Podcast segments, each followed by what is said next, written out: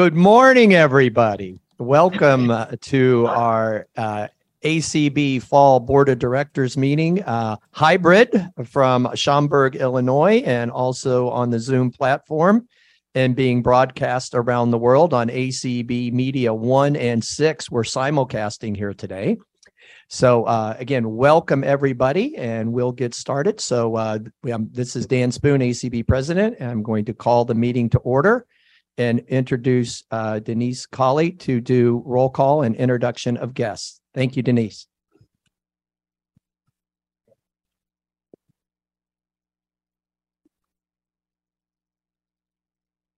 Uh, Are you muted, Denise? We're not hearing you. And delete it. Oh, I want. Six, delete it. Space, delete. On I'm not sure she's with us. She's on the, on the call. I don't see Denise actually. No,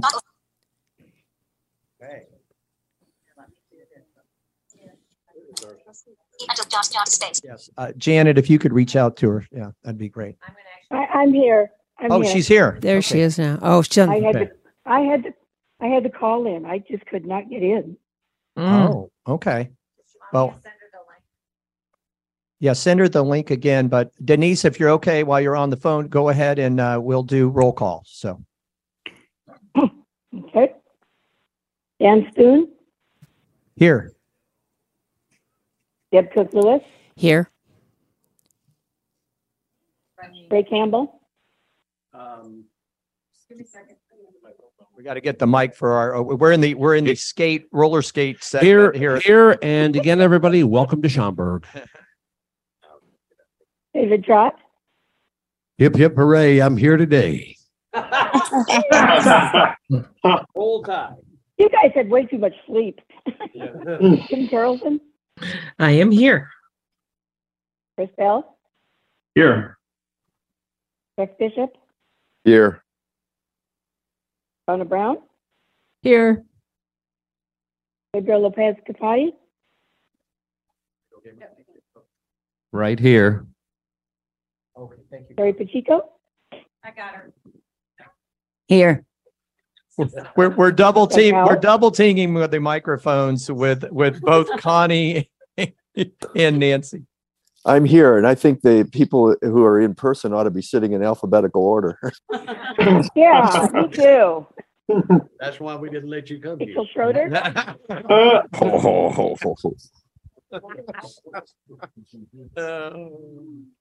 Mm. Mm. Rachel, mm. Uh, Go ahead, Denise. Sorry. Rachel Schroeder, I'm here. Dennis Simeon, Here. Connie Sims, Here. Jeff Thom, He was here. Bill Jeff, He's, he was here. Yeah. We heard him speak earlier. Penny Re- Penny Reeder, Here. um, staff, Eric Bridges, Here. uh, Clark Rachfal, Here. Billy Gasque, Here. Nancy Becker, Here. and do we have other staff here today? Cindy Hollis. Cindy? Swadananda Kumar. Okay. Swatha? Swadananda Okay, Kumar. Thank you. Thank you. Rick Morin. Any other- yeah. I'm sorry, Rick. I, I'm going to have to, I'm really not trying to leave you out. I'm gonna have to take your uh, coffee away, Denise. I know. Boy, that would be a disaster. Uh, any other staff?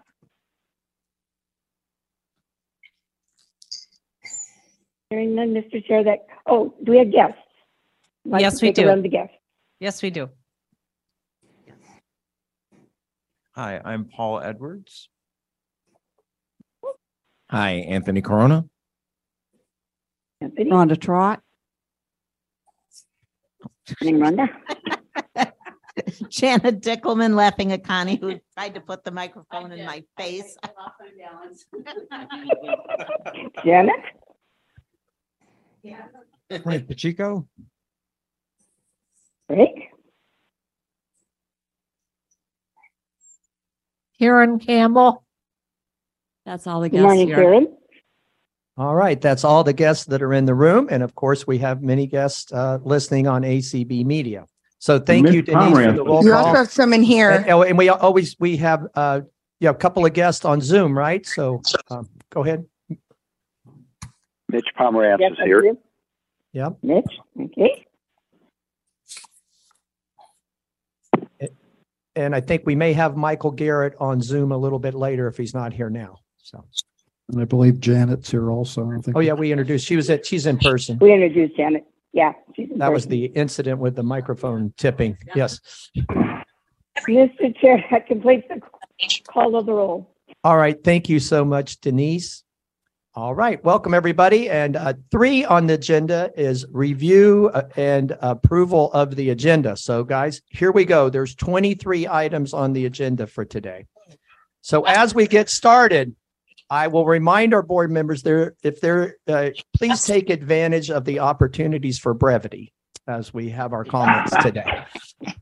So, Excuse me, Mis- Mi- Mr. President, I would extend that So- invitation to staff as well, please. so, so, so here's our agenda. So everybody, all right, let's get started. So one uh, was called to order, Dan Spoon, president.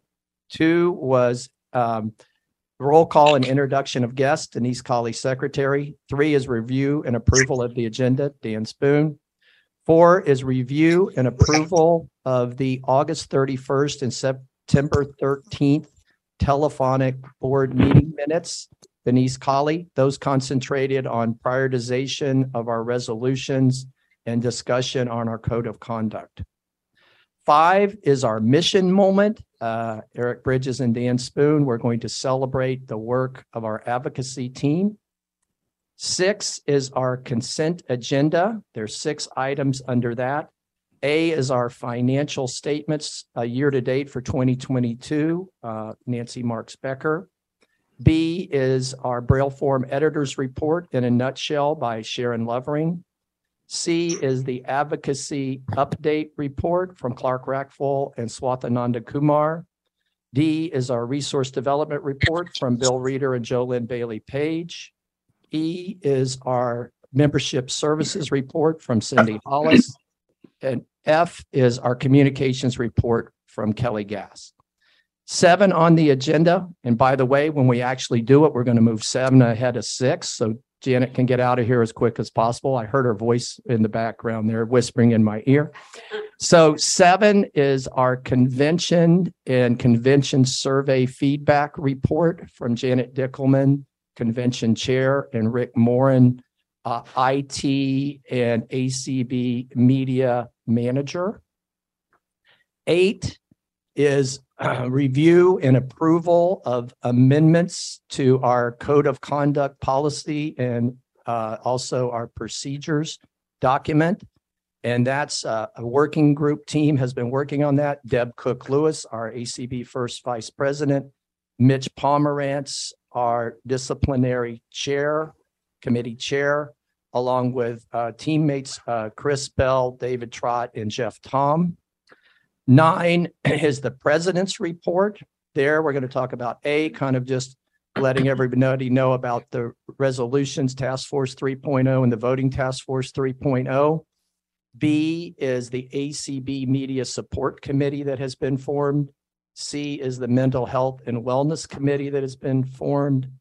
D is the newly formed uh, Major Individual Gifts Committee.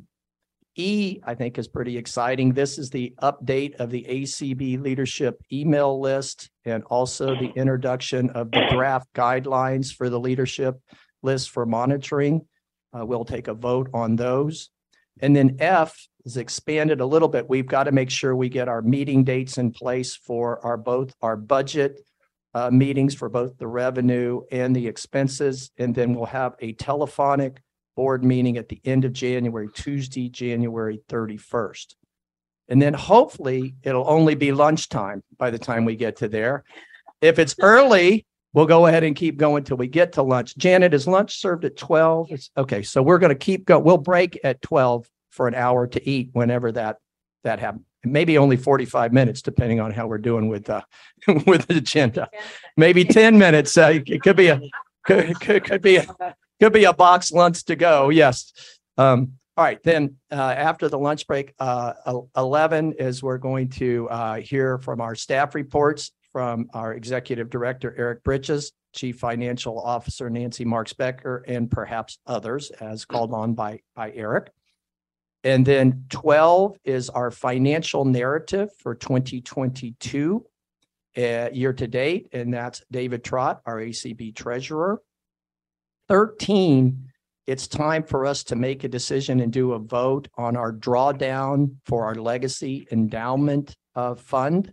So we do a withdrawal or drawdown once a year, and that's done at our fall board meeting. So we'll, we'll take that up in item thirteen. Uh, item fourteen is for the board to approve the recommendation that came from the Advocacy Steering Committee on a resolution related to success beyond sight and the National Teachers of the Visually Impaired Registry. Uh, fifteen is our Board of Publications report from our wonderful uh, board liaison to, from Publications, Penny Reeder, BOP Director. Sixteen um, is our ACB Enterprise Services Report from Michael Garrett. We will be adjourning as an ACB ES Board to take a vote uh, on uh, terms for uh, members of the ACB ES Board. Seventeen is a demographic report uh, where Democrat, Democrat, demographic and diversity report. So we had it added two new fields to that we're tracking for our membership. Uh, gender identification and race and ethnicity. We want to give you an update on the members that have responded to that and give you some demographics on our uh, staff, board, and committees, chairs. So that'll be uh, item 17. And then item 18, and we want to have a discussion on the DC Leadership Conference and some exciting opportunities there. 19 is a discussion on the length of the convention. I'm actually hoping perhaps we can do 19 at the end of Janet and Rick's report. I think that's the right time to have that discussion. Uh, and then 20 will be committee reports from officer, officer, officer liaisons or board members that are assigned as liaisons for our committees. We'll then go ahead and go off Zoom, uh, and not off Zoom, but off stream, uh, our ACB media stream. And then twenty-one will be election of our executive, uh, committee for twenty twenty-three. And twenty-two will be an executive session where we'll talk about legal matters. And twenty-three is adjourned. Would Move the anybody like acceptance of to the add agenda. anything else or make any additions or corrections to the agenda? Yes, Ray. Oh, I'm sorry. They, they took it away from us. They- Well, then. They won't let David and I have it. Um, could, since, since we're not providing lunch for our guests and they'll have to leave the room. Anyway, could I suggest we move the executive session up to after lunch? And then we could invite them, the guests back at, uh, you know, after that. I, I really don't want to do that, Ray. I don't think executive session is going to take that long, and I'd really like to just kind of get, cut us off the stream and be done and. and Oh, come I, back. okay. Yeah, No problem. I, I, Just- I just think it really will take 15, 20 minutes at the tops. So, yeah, I don't think it'll take our whole lunch. But thank you for the suggestion. I, I considered that, but I think it fits better at the end. Yeah. I make a motion that we approve the agenda. Okay, Connie has made a motion to approve the agenda. Second. uh, And Donna Brown has seconded. We didn't, uh, sorry to ignore people on Zoom. I'll make sure and kick you, up, pick you all up for seconds and motions as we move along. All those in favor signify by saying aye, Aye. Aye. opposed, and there's Jeff Thom. So Yep, uh, I'm back. Mr. Denise, please recognize that Jeff Thom is in attendance. I heard his voice. Got him. All right, now we'll go to item four on the agenda. Back to you, Denise, uh, for the r- review and approval of the August thirty-first and September thirteenth ACB Board of Directors meeting minutes. All right, since, um, I'm gonna take these as one, since it was just a continuation of the initial meeting unless anybody, uh, objects. Uh, Mr. President, I move uh, acceptance of the minutes. I Doug second. Powell's moved approval of the meeting minutes second. and Connie is. Sims has seconded. Okay, Any discussion? Okay, it's been- Hearing no discussion, all in favor signify by saying aye. Aye. Aye. Opposed? All right. Ooh, now we're moving on to item five was with, it says our mission moment, my favorite part of the board meeting. I love the opportunity to thank our teams for just doing outstanding work. And today I'd really like to take a moment to talk about our advocacy team. Uh, obviously, our advocacy uh, director, uh, Clark Rachfal, and our advocacy specialist, Swathananda Kumar, our advocacy steering committee uh, that's done such an amazing job, as well as our audio description project steering committee. And really wanted to highlight two pieces of legislation that are one that's been introduced and one that's about ready to be introduced. And I'll try to get the names right, right? But the one is the uh, Website and Software Application Accessibility Act. Is there an accessibility in there? Yes. Yes, okay, good. Thank you. Thank you, Eric. And the second is the CV triple A, which is the Communications and Video Accessibility Amendments Act. Yes. Wow. Okay. And uh, so I tell you, there is an amazing amount of advocate advocacy that's taken place in collaboration to get us to this point. And it's just really, really exciting. I'm going to turn it over to Eric to uh, provide more information. Well, j- just for starters, Dan Spoon is a ninja. He has memorized this entire agenda in his head and then got got the name of the bill correct. um anyway, uh yeah, the opportunity to to introduce legislation um can be uh, rather infrequent um and to uh be able to work with other organizations uh, in a collaborative spirit to introduce a piece you know o- of legislation like like the uh, the web accessibility bill um, is it is a very big deal um, it- because of a lot of what it seeks to do and we'll we'll have Clark talk briefly about this when he's recognized later but you know th- this is 18 months or so in the making. Um, bills like these that are consequential oftentimes take a while to go through uh, various drafts and iterations. Sometimes they start off as as white papers, and uh, you know we worked in a very collaborative way and are working with the American Foundation for the Blind, the National Disability Rights Network, and the National Federation of the Blind on this. Um, a, a lot of a lot of conversation has gone on uh, with members of the advocacy steering committee, uh, Jeff Thom and Chris Bell, uh, and and others to get their feedback on uh, various drafts. Want to recognize Clark and Swatha. Uh, it's it. This stuff is a lot of work just to get a bill like this introduced, and in particular in the Senate.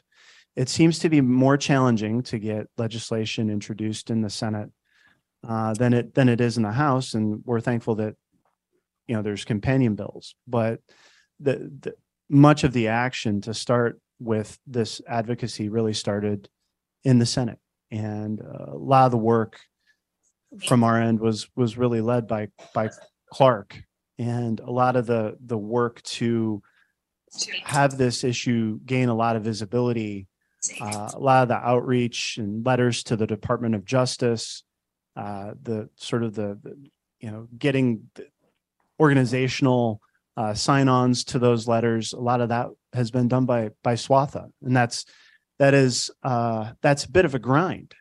Um, and but but nothing worth having comes without a little bit of a grind, right? Uh, a lot of work, and so want to thank the two of them for for their efforts And then, you know, there's the CV AAA that, that um, will get talked about a little bit as well in the introduction. And it's really, again, sort of the, the next phase of the CVAA as we could not predict the future in 2010 when the bill was signed into law.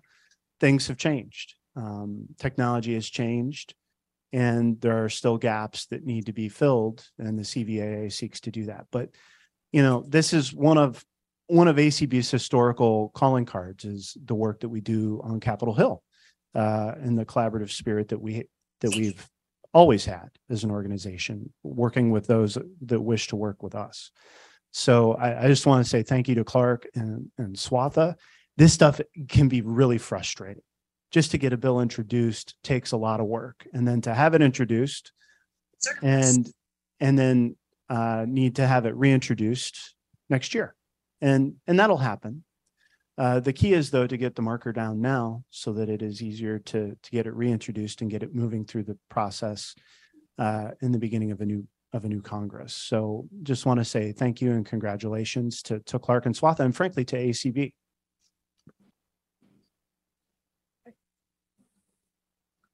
So uh, next, uh, we're going to ask Clark if he would like to say a few words and then Swatha. So go ahead, Clark. Absolutely. Thanks so much, Dan, and thanks so much, Eric. Um, you know, when people ask me what it's like working with Eric at ACB, I say, you know, it's great, but but Eric can't predict the future. Um, no, I really appreciate it and really want to uh, commend everyone within ACB for your advocacy and your work. Um, both of these issues are legislative imperatives. So, for those members keeping score at home, that's four legislative imperatives. And right now, three bills introduced uh, Exercise and Fitness for All Act, Accessible Durable Medical Equipment in the House only. Uh, hopefully, we'll have some some more news here before the end of the year on the Senate, and then House and Senate bills for the Websites and App and Software Applications Accessibility Act, and we are targeting just a few weeks, mid-November, for the introduction in both the House and Senate of the CV AAA. Uh, as Eric's mentioned, you have 18 months in the works, weekly and sometimes bi-weekly meetings of our core four groups of national organizations, plus uh, the Honorable Tony Coelho, as well as uh, John Wodatch, who was really instrumental in writing the ADA regulations um, so many years ago. And now it now it's going to be a lot of work, as Eric mentioned, the grind, but not only the grind from from staff in the national office, but grind by our affiliates and by our members to reach out to your members of Congress. Let them know how important these bills are and how necessary they are. Um, and at, at, this point, I'd again like to thank Swatha for all the work that she's done, not only reaching out to House offices for that Representative Sarbanes letter that went to the Department of Justice in early September and getting 32 additional members of Congress onto that letter, uh, but also the work she's doing to set up meetings like the one we had yesterday with Representative Bilirakis, the co-chair of the Congressional Vision Caucus, to talk about this legislation. Um, so, Swatha, I'll I'll turn it over to you now. Yeah, um, this bill, like we've like we've all said, has has been a long um has been over a year in the making, and we've really, if we we've it's not it's not an issue. It's an issue that's been um, kind of persistent for for a long time, and bill does have broad support, broad, broad support from the disability community. So, um, one of ACB's core, one of ACB's core values is collaboration, and we really exemplified this exemplified this in um, and in the um, outreach we've done. So I'm really glad, I'm really glad to introduce. I'm really glad that we are working on this issue and that it's getting attention now. So thanks for everything, Clark. Thank, thank you, Clark and Swatha. And Clark, if you could just maybe mention, you said there were four key partners that have all worked together on this. If you could share that. Yeah. Yes. Uh, that is the American Council of the Blind, the American Foundation for the Blind, National Federation of the Blind, and National Disability Rights Network. Uh, so it is, you know, predominantly uh, the legislation was begun by the organizations of and for people who are blind. Uh, but it, it it became quite clear that this is not only a blindness related issue. This affects people who are deaf and hard of hearing, those with um, you know, speech and communications disabilities, physical and mobility uh, and dexterity impairments. So that's why, as Swatha said, this bill is supported by 21 organizations uh, that represent the entire disability community.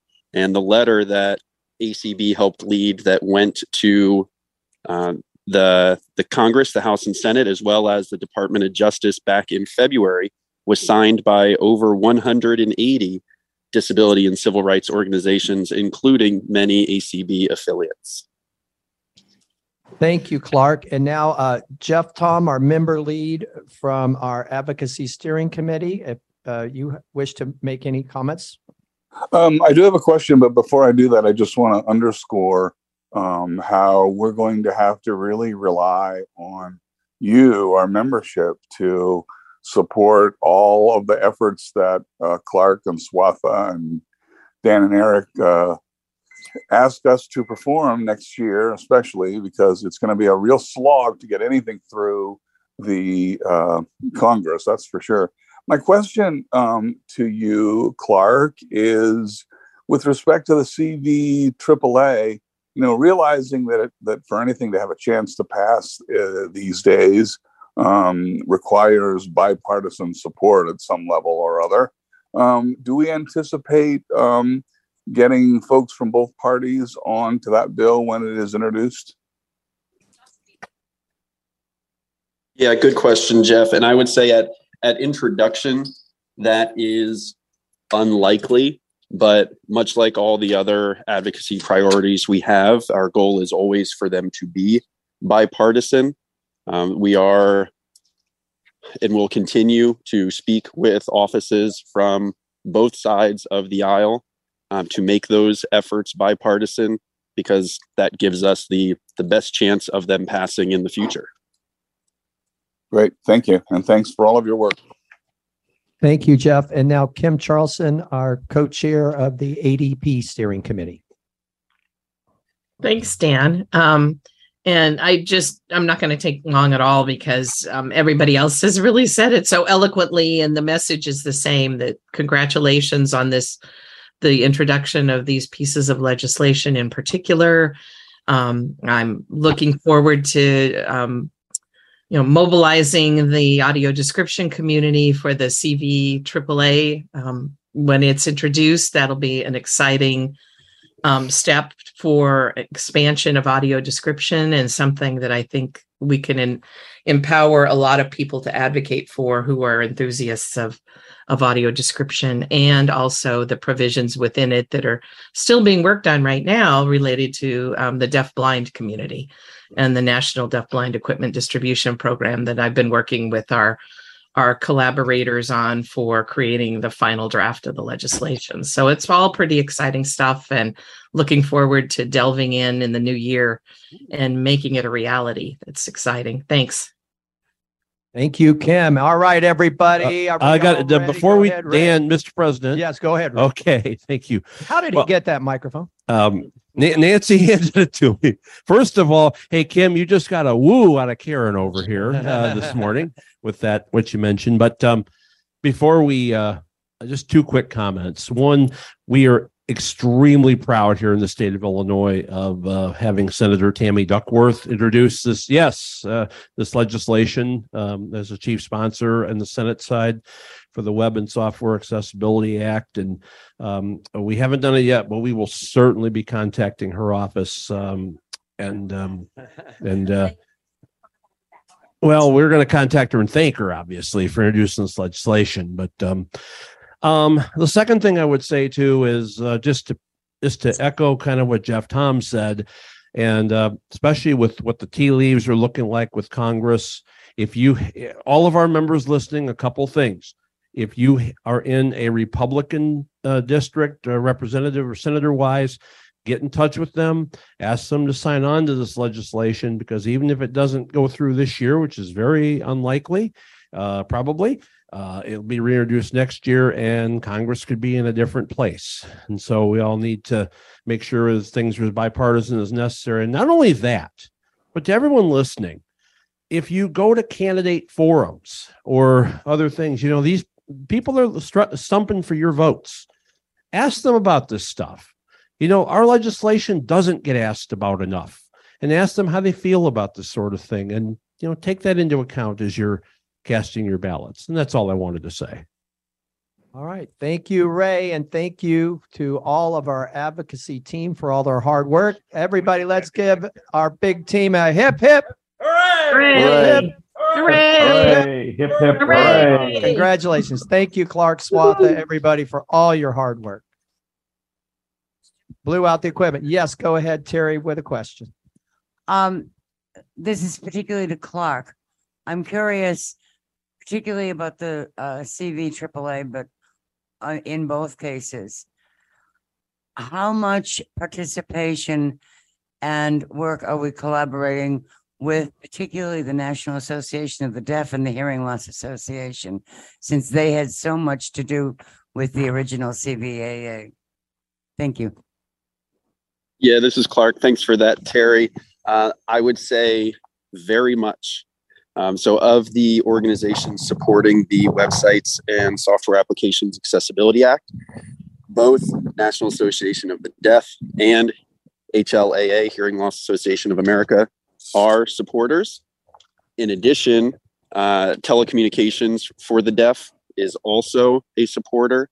Uh, Disability Rights Education and Defense Fund, who does a lot of advocacy work with the deaf and hard of hearing organizations.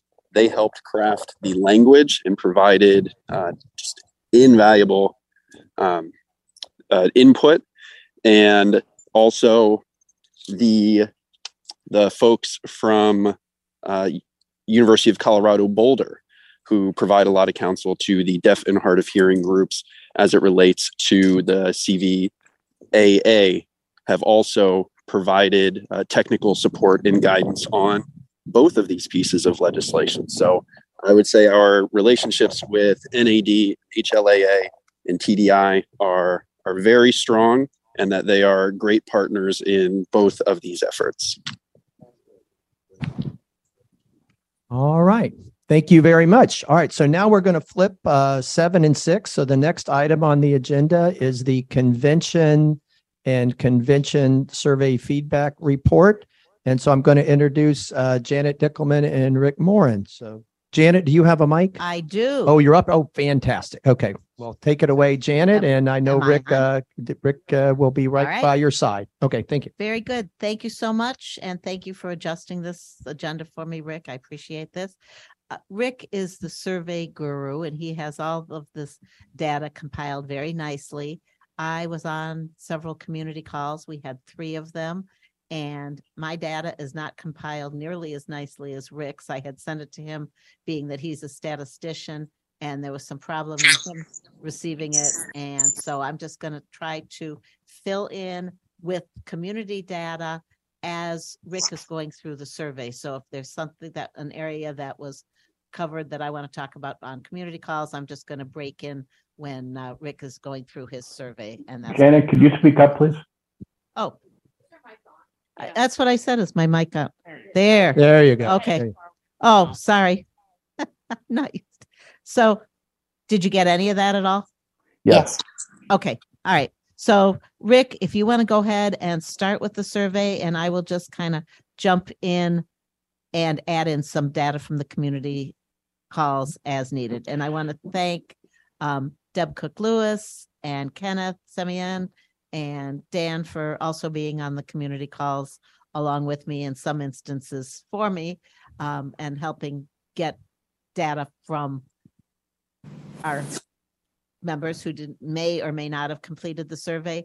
And I believe during the community calls, we probably had in total about forty people who responded during the three days that we had calls. Yeah, Okay, Rick. and they're all members of our what uh, convention steering committee And we also spoke to what both the special interest affiliate circle Yes, and we the s- affiliate presidents as well. Yeah, And we'll throw in some information from that as we go along. fantastic. Okay, Rick. Okay, hi, everybody. This is actually the second time that I'm presenting to the board um, survey information.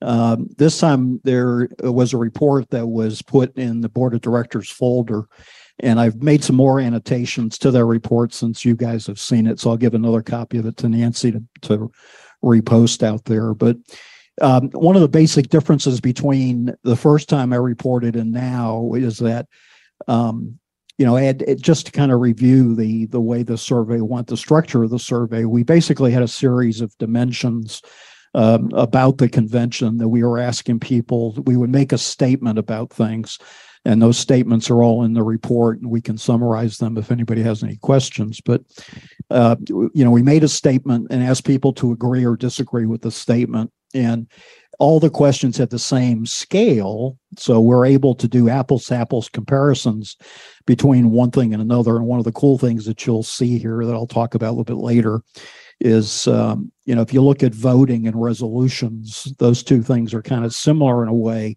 but they had much different reactions um, in, in terms of positive, negative reaction from people.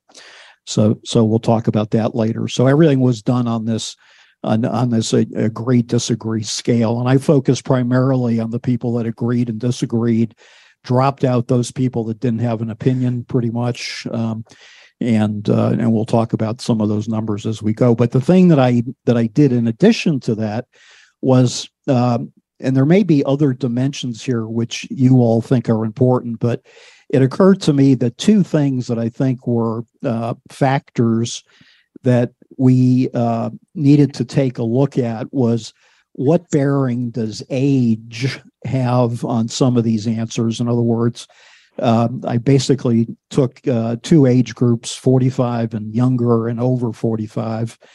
And are there any d- differentiation between those age groups in terms of of, of responses? Um, so uh, uh, so so that's there. The other thing I looked at too on some of the some of the items, not all of them, because I didn't think it was relevant on some of them. And and then there are other things where I I feel it was um, uh, relevant to look at um, the difference between people who attended virtually only and those people that had an in-person experience. So we'll we'll we'll see some about that. We had just you know we we had a pretty good sample. We had 560 people respond to the survey, 460 completed it.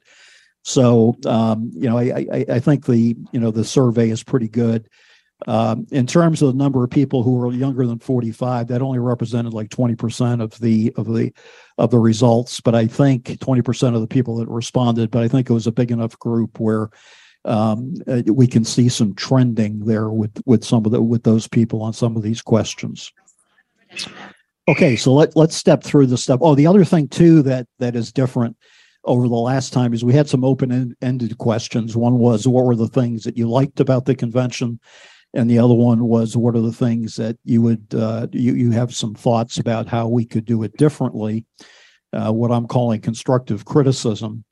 And um, we had over 1,100. Uh, you know, we took each one of the answers and decomposed it into individual elements and there were 1100 things that people basically responded to so uh, please understand it was a very laborious very t- time consuming process to compile that data but but we've got some good data here and uh, in terms of the open ended as i go through some of these questions i'll tell there are some things which didn't get commented on at all uh, as an example one of those things was um, the ACB member account was one of the questions we asked about. I think it was the first question in the survey. There was absolutely nobody that commented on that in the open-ended questions, and the response on that was pretty positive. Um, Nobody mentioned that in community either, but so, so you know, I'll I'll make those notions. Thank you. There are those annotations. Thank you, Janet.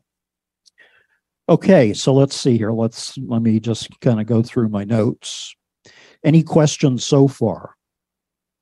Yeah, this is Chris Bell. Um, I- I know we're going to have a demographic report later, um, but I'm I'm curious whether there's any breakdown of data from the uh, white versus non-white uh, membership?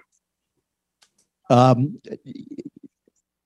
well, the, we have demographic, we have demographic data, Chris, and what I will say, what I said in the report, and I'll, I'll say here too, anybody that wants me to slice the numbers along various lines like, like that, like, uh, like racial makeup, I will do that. I haven't done it at this point, but I'll be happy to do that. Okay, Chris? Thanks. You're welcome. Okay, uh, let's see here.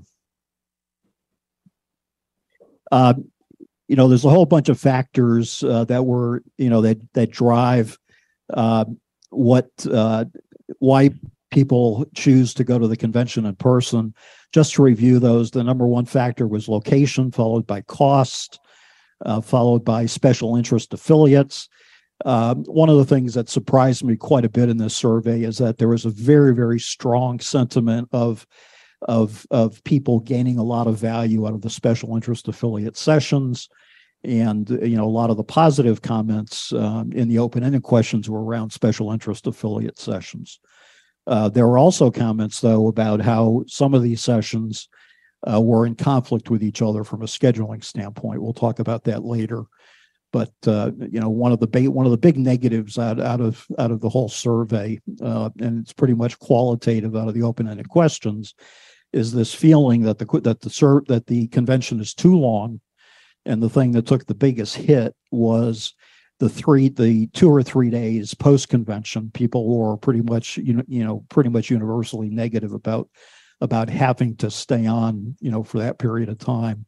The other thing was too many sessions going on concurrently, and that there are sessions which uh, uh, basically are in conflict with each other. Um, and and it's just not all community you know it, there's been a lot of a, a, lot of sentiment about community interfering with stuff but there's also you know a lot of sentiment about and i'm not saying i agree with that so don't please don't read it read anything into that into that statement there's also though a lot of you know a, a lot of criticism of the fact that we've got sessions about similar topics going on at the same time not enough time in between sessions and basically too much going on all at one time. And um, and and you know one of the conclusions to draw here one of the things that definitely happened were very few people were in attendance at breakout sessions. And you know a large part of that is the the fewer number of people that are there in person spread across you know a, a high number of sessions you're diluting your audience into any any individual session And that also was very heavily played upon on the calls that we held. So that data really follows through. Besides the breakout sessions, of course, we also have active tours going on in the exhibit hall at the same time. Right. Yeah. Right um, so again uh, special interest affiliate social activities you know uh, or the ability to socialize act you know was was high on the list um, uh, tours uh, was one of the major factors, and this is in the order in, in, in which they occurred. That this and and the last one was the banquet and the banquet speaker. So so that was kind of an ordinal or a a, a, uh, a ranked uh, set of factors that that you know were uh, driving people to our to our in person convention. We talked about ACB membership. That was question three. Question four was uh, the daily newspaper that scored high for the most part well the the people that agreed with the newspaper providing them the information they needed was 52.6% every question on the survey scored the you know the majority was positive uh, 52.6 you know is is somewhat of a i mean it's not as big a majority as we had with some other things but uh, but but that is how that one scored. I did not uh, break that down any further. The length of the convention. Now this one's interesting. Um, in terms of the people that agreed that the length of the convention was appropriate was 40 40.6 percent. Uh, 40% that is um, you know I, I would I think it's fair to say the majority of people felt that the convention was not the appropriate length um, for people age 45 and under uh, they were less worried about about the uh, the length. Fifty nine percent of those people thought the length was just fine. Uh, over the age of forty five, uh, forty percent. Uh, Uh, just a little bit, little over forty percent felt that that was appropriate. Um, in terms of people who attended virtually versus people who were who were attending in Omaha, um, the people, the virtual only people, and this is that you know this is somewhat intuitive too. We're less concerned about the length, 40, uh, 45.94%. We're less concerned about the length than people uh, in Omaha who, the people who were in Omaha, 32% of those people agreed, which meant that 60 or 70% felt it was too long of the people that attended Omaha. Now that makes good intuitive sense because people are going to Omaha have travel to consider and all that type of stuff, whereas the people who are virtual are just, you know, only having to to access things virtually. Basically, that was, that was the same with the people who called in on the community calls um, as far as the length is concerned and the same criteria, basically. Now, Hey, I'm going to jump down again. here to. I got one more question. So, ahead, um, I get confused when we talk about the length of the convention because there were pre-convention meetings and then there were post-convention meetings. That's all So do you- counted in as length of the convention. Okay, that was my question. Yep. Okay. Yeah. And, uh, but Chris, it, it is somewhat, you know, uh, it, it, when we start talking length of convention, that is an ambiguous thing for some people. Some people answer only in terms of Omaha. Some people answer. So, so we're, you know, we're, we're making Okay. generalizations based on the data that we're getting, but, but your point's well taken. Okay. Now, voting, voting was, if I drop out the number of people who, um, didn't have an opinion about about voting. Um, 94.1% of the people were positive about the voting process. 94%. Wow. Um, Voting task force, yay, way to go. Right. And we So- had nothing but glowing reports about voting also on the community calls. Everybody loved the availability of voting on their own. And yeah, so so that's a huge success and all right, congratulations to everybody. Yes. You know, now if you contrast that with resolutions, Yes. um, Still some work, resolutions task forces. resolutions still scored high, but scored quite a bit lower than voting. Resolution scored 76.7%, eh, which is pretty good, right? So if you're saying, you know, did, did we, you know, did we, you know, I mean, that's a pretty good score. Okay. So, so part of the way that was worded was, you know, the process was democratic. And I think people really focused in on the word democratic. Uh, nowhere in any of the open-ended questions did anybody question, you know, the fairness of the process. A lot of what people were were upset about in the open-ended questions was just the the amount of time that was going to debate. Uh, it was kind of interesting. One of the one of the things that were coming out in open-ended was there were a lot of people in the breakout sessions that felt like the people on Zoom were not adequately represented in in the in the interaction that the people in the room were getting prefer- preferential uh, ability to to to enter to uh, interact. But I'll, I'll tell you on resolutions, I, I just completed all the editing of all the general sessions, by the way, and the podcast will be available in the next few days. The video has all been all recorded. AV scored pretty pretty low. We'll talk about that later. Every AV problem we had uh, has been corrected in the recorded version. One of the major problems we had in the area of AV was the fact that people on Zoom could not get the nuance of the room because a lot of the room sounds were dropped out. We, we use recordings in the, in the edited versions of things that were recorded directly in the rooms. All that's in there. So stay tuned.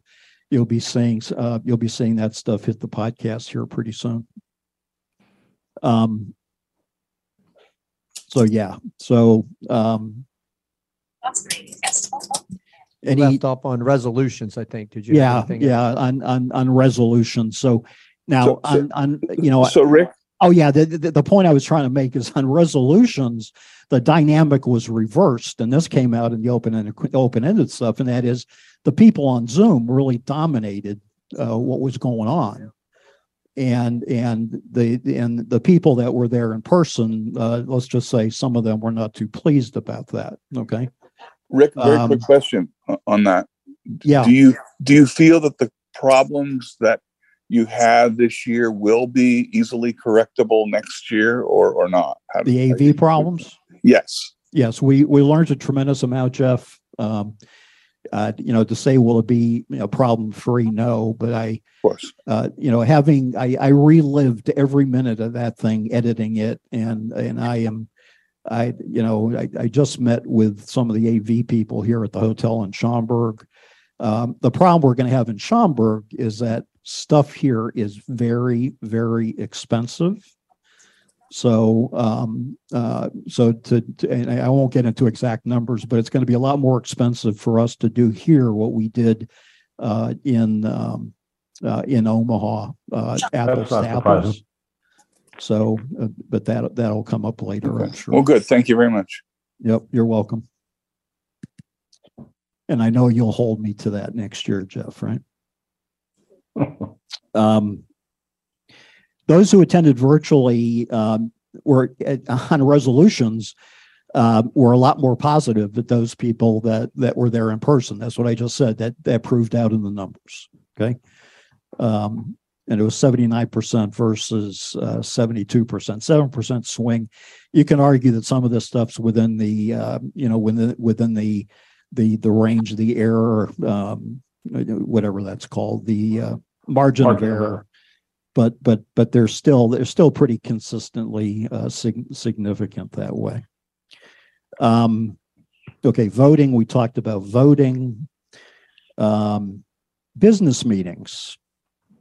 Um, a- again, one of the things I was coming out very strong in the um, uh, on on the on the positive and negative side of the open-ended questions. On the positive side, people really like the business being done during the course of general session. At least there was a when I say people, um, you know, I, in this new annotated version of the report, I'm not la- I originally I was I was labeling some things as frequently made comments.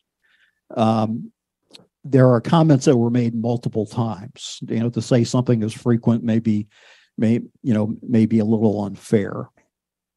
Um, but there are people that that uh, you know you know like the fact that we that we're doing business in general session, and there were people on the negative side that felt like we didn't do enough uh, business um, uh, during general session. Uh, and there are all kinds of comments there about we should spread stuff out.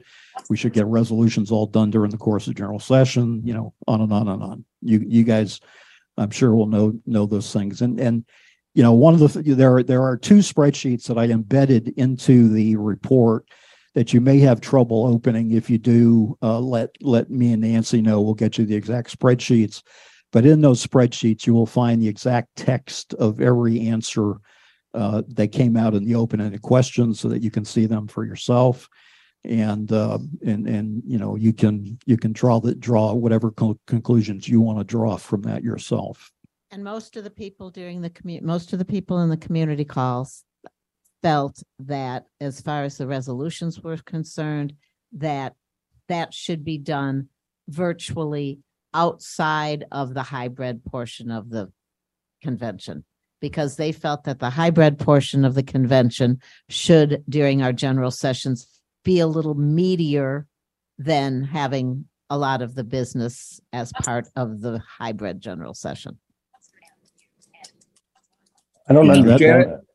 Janet, can I ask, or, or Mr. President, can I ask a question about what Janet just said? Sure. Um, i- Uh, if I'm they not want- Mr. President, but yes. No, no, I, I, I know. Um, i- if, if people wanted resolutions to be done uh, out of the hybrid portion, but they also wanted the convention to be shorter, those are uh, somewhat inconsistent viewpoints.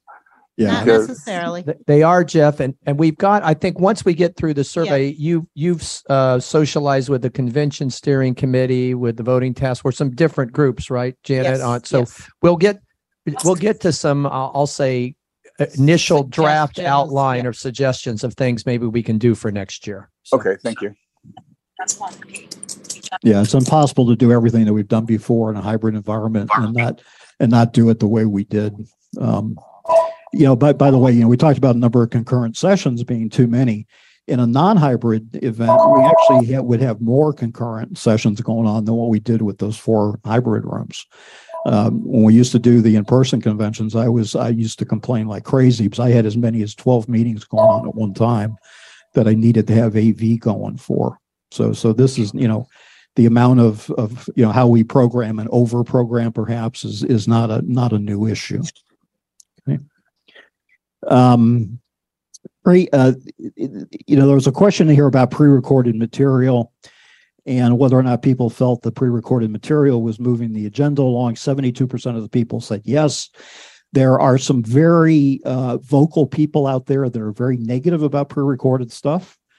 And and to me, a answer of seventy-two percent of the people that are positive about it, uh, you know, I would suggest that we just you know keep in mind uh, that you know the vocal people don't always rep- rep- in this case the vocal people aren't representing 72% of the people that are that are answering the questionnaire. So i would say that the pre-recorded stuff uh, is is not something that we ought to be challenging.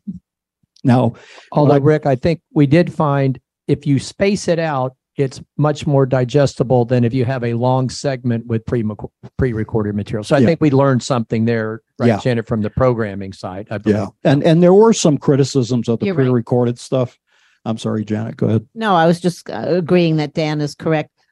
I didn't really have any comments during community about that, other the, and other than, I think people seem to like it. I know there were issues. the only comments we had in the community calls, and this is something that, of course, we're worked out now with the AV issues, but was the difficulty hearing some of the recorded sessions, but that's not an issue for future because we know what we need to do for that. Yeah, back to the edited version of the, you know, one of the, what, I- I mean, the people on Zoom, uh, the, in retrospect, from an AV perspective, had an inferior experience for the, from the general session than the people that, that were there in person. Uh, there were times where sessions could not be heard at all on Zoom. All of that stuff, again, in, in the, uh, in, in the edited stuff has been corrected. So, um, you know, you might just want to start getting the word out that, you know, if you want to, if you were, uh, listening to it on Zoom and felt like you missed out on some of the some of the nuance and some of the experience of of being there live. I think you'll you know you'll you'll pick up a lot of it by by revisiting the video and or the podcasts. Um, now, one of the, some of the criticisms of pre-recorded material scholarships. One of the things that was that was driving people crazy on scholarships was we were cutting in and out with different people um, and and people were, weren't always clear as to who was the person talking. Um, so uh, you know, I mean, we from a production standpoint, those scholarship videos were edited extreme, extremely well. There's no question about that. But some of the people had trouble following the the flow of them. It was different than than I just that also. than than just the talking head, you know, asking the question and then the student answering.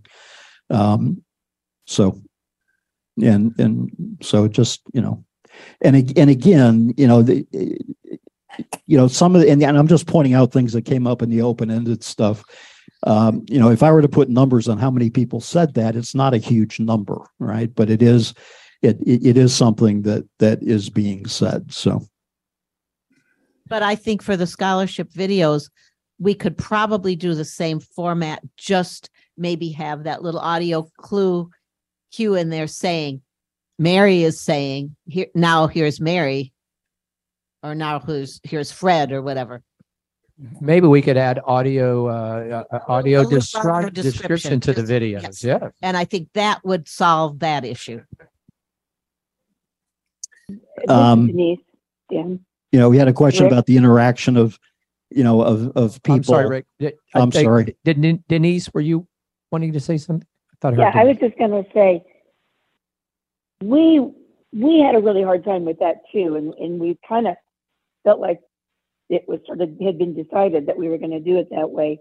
So we are open to any feedback about what we can do that will make that process, um, go much smoother because it, it was really difficult. yeah But and- this year was extremely different than other years because we had the three years of scholarship recipients. So Yeah, except that when we were doing the interviews, we only interviewed the ones for this. Oh, that's year. true. Yes. So some, something for the scholarship committee and the AV team and all to kind of work at for next year. Yeah, what I would Good. suggest, anybody that's involved in, in, in programming type decisions and taking some of this information and trying to perhaps decide to, to do something differently, I, I would really encourage you to read the actual responses and you'll get a sense of how many people are saying this kind of stuff.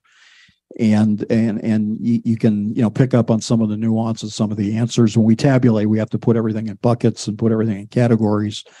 But uh, I, I would really, really encourage you to, you know, th- those spreadsheets that are in there have all the answers. Please, uh, you know, uh, again, there's a danger in just listening to what a few people say. Uh, you have to look at it from a macro level, and I would suggest that you that you go through all that stuff yourself. Okay, all that detail. Um, okay, the interaction of in-person attendees and and people that were in Zoom. crap. um, I'm sorry. Okay. Um, 49 overall, 49% of the people were positive about that. That is not such a great number. Um, of those, um, if if you drop out the people who who did who didn't have an opinion about it though 61% of the people were positive. So uh, I, I think 61% again if you just look at the people that that answered yes or no agree disagree 61 of those people were positive. People that attended virtually um, uh, had a slight there wasn't a whole lot of difference between people who attended virtually and people who had, who attended from in Omaha. And you know 61% versus 60% from an age uh, differentiation point of view, there was a pretty good uh, differentiation. 45 years old and under, 71% of the people felt good about it, and uh, people that are that are above age 45, only 62% of the people felt good about it. Um, And that's kind of how it was community wise also. The only thing that we had a few comments on is people in the Zoom room felt that maybe they weren't as included as people in the meeting room. The other side of the coin was people in the meeting rooms felt that there were so many people attending via Zoom that there was such small attendance in person that it felt like there was nobody at the meeting and maybe they would have liked to have known you know how many people were listening on zoom or participating via zoom which might have given them a little better feeling that the session was being more well attended Question, Uh, is Doug. I- uh, On the voting kind of issues, and especially the resolutions, was any, uh, did you, uh, did you include demographics on whether they were first timers or, uh, or veterans?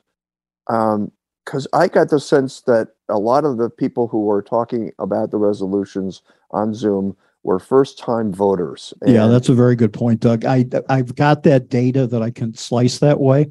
I haven't, but I will. That's, that's a very, that's a very good point. Thank you, because I think it, part of the problem is an experiential, you know, experiential one. Yeah, and I think you're exactly right. Um, sponsor present, okay, COVID, um, most of the people, well, COVID scored pretty low. Nineteen percent of the people felt like we had appropriate COVID measures. Um, a whole ton of people didn't have an opinion. Um, uh, you know, 30, uh, 38% of the people were, were negative about it. Uh, I didn't calculate if you drop out the no opinion people. The people that were the most negative about it in the open ended questions were those that got sick. Okay. And, um, you know, they, you know, uh, I, there were comments in there like my roommate got sick and when I, and then I got sick and then I started to wonder why we weren't, you know, worrying about hand sanitation and that type of stuff. So, um, just FYI. and yes but and basically the community was the same uh, with the addition that people who did get sick who were in person were very glad that when they quarantined in their room they were able to attend sessions via zoom um, so they still had an option of being close being a part of the convention even though they weren't physically a part of the convention um, in as far as COVID, the comments that we had kind of ran the gambit of you were too picky to you didn't do enough. So it's kind of, you know, why did you make people show their vaccine cards? Why did you have areas that were just masked only to? Why didn't you do, you know, ABC to prevent COVID? So it was, you know, kind of it's very interesting. Yeah, one, one of the threads that came out in the open-ended question was, you know, even in cases where you had things like this, like, like, like the rows where they're supposed to be masked only, it wasn't being enforced. I mean, I, I, I'm just saying that's what Yeah. the feedback That's was. the That, that's, what perception. the- that's what the It made, perception it was. wasn't the reality, but it was the. No, no, I, I Right. understand. No, I know. I I'm just understand. saying. Rick and Janet, a question that I have in in the open-ended comments, and I'll certainly take a, a look at these. Did you get a lot or comments about people saying that after we started getting cases that we should have gone mask required? No, No, there's absolutely no, Interesting. No. no, no comments in that at all. I had Interesting. nothing about that either.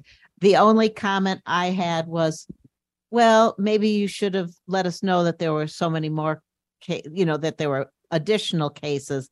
And I said, well, we, we did send out information as it was available, but also we can't tell you that Joe has COVID because of Joe's privacy. So if Joe chooses not to isolate, I can't tell you to stay away from Joe. Okay, sponsorships, a lot of comments in the open-ended questions about sponsorships. People liked Microsoft, they liked Vispero, and, and they liked Comcast. They, those three came out pretty positive. Now, there are whole, there were other people that thought the sponsor presentations were too, were too long, to, you know, too much focus. I think a lot of what people were complaining about, quite frankly, was when we would roll that sponsor recognition every day uh, at the front of the session. I think that's what triggered a lot of a lot of the feel feeling that we were spending too much time on the on the sponsors. And I had, I had nothing on that. But but but there was positive feedback specifically about Microsoft, Vispero, and Comcast. And and you know when I edited that stuff, all three of those presentations were pretty good, pretty pretty substantive. Auction, uh, you know, uh, that came out pretty much overwhelmingly in favor. People loved it. Yep, people loved the Um, virtual There were some people on the negative side that still missed it being in person, but you know, I'd I'd say they were very very much in the minority. The audio quality, uh, we talked about that. Um, you know, even though we had all the problems, there were still 57% of the people thought the audio quality was pretty good. Um, it would audio quality did not, you know, again, the the Zoom people had a had a had a substandard uh, um, uh, experience, and we will do better next time. But would you say that was primarily in general session? I think in the breakout sessions, ev- Yes. they really. Yes, were- no one complained Yes, about the the breakout session. quality, sound quality in the breakouts. Yeah, the breakout sessions were the breakout session quality was basically what you're experiencing here today. Um, I mean, it sounded just like you know, just like it sounds here now. It's the way it was sounding in breakout sessions. Okay, um, and I'll just, I've got some notes here about open-ended questions. Let me see if I've if I haven't hit on hit on everything that I wanted to hit on. Um, again, there will be a um, another version of this in the folder uh, once I can get it to Nancy. Breakout sessions, people are very positive about it. Of course, people are very positive about talking book, narrator, and NLS. That probably got the most number of, of positives in terms of what people liked. Uh, programming was interesting. We has we had as many um, positive comments about programming as we had negative comments about programming, and and it was uh, it was the biggest number by far. Now it was like 120 and 120. Now, of course, if you if you decompose that 120, it's probably covering about 65 topics. Okay. So so it's not like there are there weren't too many things that kind of bubbled up to the top, but NLS was one of those things that bubbles up to the top. And and, and peop, there were s- several people who talked about a 3D event. I had no clue what that was. Yeah, Chris Snyder. That was the 3D audio experience that. uh, Oh, okay. BPI. BPI did, Well, yeah. I'm, I'm glad I'm bringing this up. That was really popular last year too, and I. Yeah, it was, really it, it, it, it, it, it had a lot of mentions. Opening session had positive mentions, uh, tech presentations always get a lot of positive me- uh, mentions. Special interest affiliate programming, there were a lot of people that went out of their way to talk about the value that they saw in special interest affiliate stuff. Yes. Um, Dots T, dots T, dots one, dots. Now, in terms of negative comments, um, let's see here, um, scheduling was, there was just a lot of things about scheduling and negative comments. Too many sessions, schedules a conflict. We talked about that earlier. Um, uh, there are a lot of comments about the manner in which we conducted business, you know, the process, process about, you know, resolutions and that type of thing. People were saying that we should have done, you know, a lot of the business sooner. We should have spread it out over the week. I mean, all stuff we've heard anecdotally. That stuff did, did come out in the uh, in the open ended open ended stuff. Uh, too much time spent on scholarships. Um, you know, set aside the format. People just felt like we were spending. Some people felt like we spent too much time on scholarships. Um, uh, there were people that were feeling we had too many virtual presenters and it it, it really kind of blows my mind um, you know why people get hung up on that but they do. Um, there is a good number of people that feel like we're being they're being short shrifted if somebody does it virtually versus being there in person. Don't don't understand that because you know you get some really dynamic some really dynamite um, you know people virtually and that is not an area that i that let's put it this way we don't have enough data that should cause us to want to do anything differently than the way we're doing it in that regard That okay? didn't really come out in the calls that we were on. Um, as far as virtual, the only thing that I said, as I said earlier, that came. The only thing, as I said, that came out earlier was just making sure that the Zoom and in person are kind of both recognized. And that there should be, if possible, there were several comments about this. If possible, there should be someone in the room, not necessarily, you know, not that you can't present virtually, but there should be someone in the room who is overseeing what's going on. Facilitating, yeah. From a, Mhm. yes, thank you. That's the word I was looking for. So thank, thank you, Rick and Janet. Uh, Well, I just, couple I just got a couple, couple more points and then I'll, then I'll be Okay. done. Okay. Zoom protocol was a big issue. There were a lot of people that were angry and upset at at how people conducted themselves on Zoom. Uh, you know, and, and having edited the general sessions, I don't think that was such a big problem. Uh, but you know, whatever, just FYI on that. Um, and one thing that drove a lot of people crazy was the fact that once we got past Tuesday, their program no longer uh, was matching what we were doing at general sessions very well. And uh, so that came up several times uh, in the in the negative side. So Okay. and that's it for me. All right, Um, so a couple of questions, and then I want Janet to spend a little bit of time on the kind of feedback from the convention steering committee with options to now move forward for next year. So go ahead, Ray. Sure, just an observation. Um, so eh, even when, when we've done strictly in-person conventions, people talked about scheduling and too many things scheduled at once. But I just, I guess I find when it's interesting is that people are talking about, there's a lot of people are talking about scheduling and too many things scheduled at the same time, but yet they want the convention shorter. I'm, I don't know. I, I don't get that, but we'll be interesting to see how that all uh, works. Um, and, um, I, think one of the things talking about breakout sessions, and I know it was a comment that I made and I heard it from other people as well, is that when you're, if you're back to back in a session and you've got people that are trying to get out of the room in person and trying to get in, you had the people talking on Zoom. And that is a, that is a real problem for totally blind people. And so I think um, maybe we could look at some other things, either changing some Zoom protocols or having a volunteer to to assist people um, that might be having difficulties. Yeah, you'd have to have an engineer in each room, each one Yeah, of the breakout rooms I know, managing I the know, mixer. it's Okay, not easy. which you know, uh, which if we have if we have a resource available, that would be the right thing to do. But we didn't have resources to do it this year, right? Ray, are you saying that people couldn't find the door to get out and stuff like that? I, I'm not sure what you're, what you're saying about that. He, he said yes. Yes.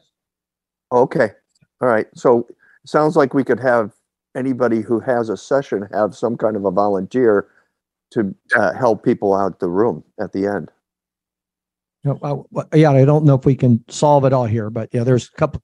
Could we mute good people on Zoom or could we help facilitate Right. people getting in and out of the rooms? Yeah. There's a Thank- couple Thank you. That's a very good point. and Lynn, Take that into. This is Kim, and just to comment that um, it, it doesn't have to be necessarily a sighted person. If they're having trouble finding the No, door it- in a large I room, can it stand by the blind door and say, here's the door. Here's the door. If I can find it. so, so we can, we can use our members to help us solve some of Okay. these problems too. Thank you, Kim.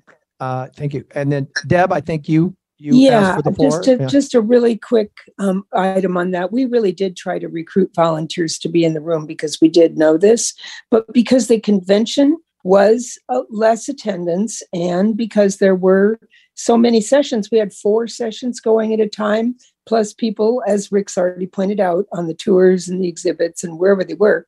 We really did not get a high recruitment on volunteers to come and be in the room. So um, we, it would have helped some of the sessions themselves did not plan for because they didn't think about it did not plan for their own session to have somebody in the room. And so uh, some of our sessions were completely virtual. And um, that that's something that we've already concurred that we're not going to let happen. So um, if you're going to have a session you're going to have to plan for people yeah, or or be in the virtual time. But if you want to be in the hybrid sessions, whatever number we have next year, you, you're going to have to provide someone in the room, not to be technical, but to at least do things like um, make sure everyone is uh, has a place to sit and make sure that the mic is moved around and make sure that people can find their way in and out of the room etc all those things so we we really did uh, try to do that because we knew but we really weren't able to accommodate it very well without more volunteers Yeah, as Ray said, we, it was our first time, so we learned a lot. Mhm. All right, Janet, if, uh, if you could take a moment and, uh, kind of report out, uh, the feedback you got from the convention steering committee after listening to all the feedback. Yes, so we have, we have a few thoughts and we, of course, you know, one of the things we have talked about is our, oh, well, first of all, everybody loved the auction and we're going to do the auction. We're going to do it virtually. And uh, we thought that worked out very well. We talked about doing, Rick brought this up initially and we concur that this is a great idea. If there's any glitches mm-hmm. in our general session, opening general session Saturday evening, when we have a morning general session on Sunday, we don't really have time in between to work on those. So what we have thought about doing instead of having an opening a morning general session on Sunday, we will go to having three hybrid sessions instead. And these three hybrid sessions would start mid-morning and and by noon so that the affiliates could go on with their luncheons and afternoon sessions. But they might be might be an advocacy session might be a transportation session. Some a couple of sessions that we feel could really be high impact sessions for our attendees so we would do And an that opportunity to be more interactive. Yeah, Right. So yeah. we would do that on Sunday morning versus having a morning general session. Because we would do that and because of the information that we have gotten from a lot of our attendees, we would like to move the business of resolutions and uh, bylaws to prior to those days prior to the in-person or the hybrid convention that uh, probably Wednesday, Thursday, Friday, um, where we would have all the discussion on the resolutions and on the bylaws and amendments. So, and we know that that, you know, could be problematic. We were trying to figure out how we would do it to assist people who were working, maybe do it in the evenings, but try to get all of that discussion taken care of prior to getting together in Schaumburg. And then we would have the voting for all the resolutions as we did. We would do that Wednesday afternoon after general session. We would open up the individual voting. And Thursday morning, we would do the affiliate roll call. For all of the resolutions and we would approve them as we did last year. Any resolutions that needed to be voted on would be in that voting block. Right, that required a record vote Yes. along with the Constitution and Yep. bylaw amendments, which require a record Yep. vote. So the record vote, we would do individuals Wednesday afternoon from and- two to six, so to speak, and then do the roll call Thursday. Thursday morning. morning, the seventh. Yeah, which we That- did the following Wednesday after the convention hybrid portion was over last year. So we're trying to get We're trying focusing to get rid of this that Monday, Tuesday, Wednesday that we had the the week after the convention. convention. Because that was the thing that people, people didn't really comment or have an issue with sessions that were Zoom only prior to the convention. It was those three days after. We also have, based on a recommendation from an exhibitor, and this is, or several exhibitors, this was one of our things that we said, huh, how come we never thought about this earlier? Uh, Michael and I had a conference call with exhibitors after the convention. And one of the things we talked about was having probably Sunday evening, instead of having the exhibit hall open from one to five as it normally would, have an evening exhibit hall opening, maybe from three to nine. Thank you, thank you, thank you, thank you. We all, we, we just kind of got quiet when someone recommended that and Michael and I said, huh, what a great idea. So we were, I think that would be, you know, wonderful. So, um, the other things we're talking about, of course, people loved the tours. We'll still have our tours, of course. Um, and we will still, one comment that I got that I didn't mention during the community is we had a lot of people who really enjoy the virtual audio described tours. So thank you, thank you for all of those. So we want to continue with those.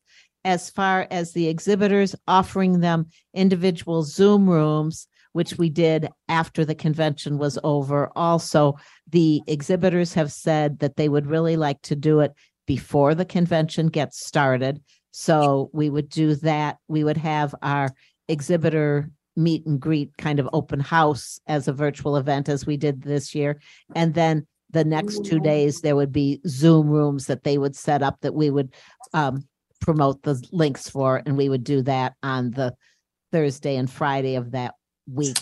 So they would, so that whether you were coming in person or whether you were attending uh, the convention virtually, and really, if you're coming in person, what a great way to be able to interact with a vendor prior to the convention and maybe say, hey, I want to buy this. Could you make sure you bring this? Or are you going to have that at your booth? So we thought that was also a great idea. Um, Janet? talking, yes, This is Kim. I wanted to ask a question about tours and the audio described tours. Yes. You know, I we work really hard to get those tours and they're they're from all kinds of different places.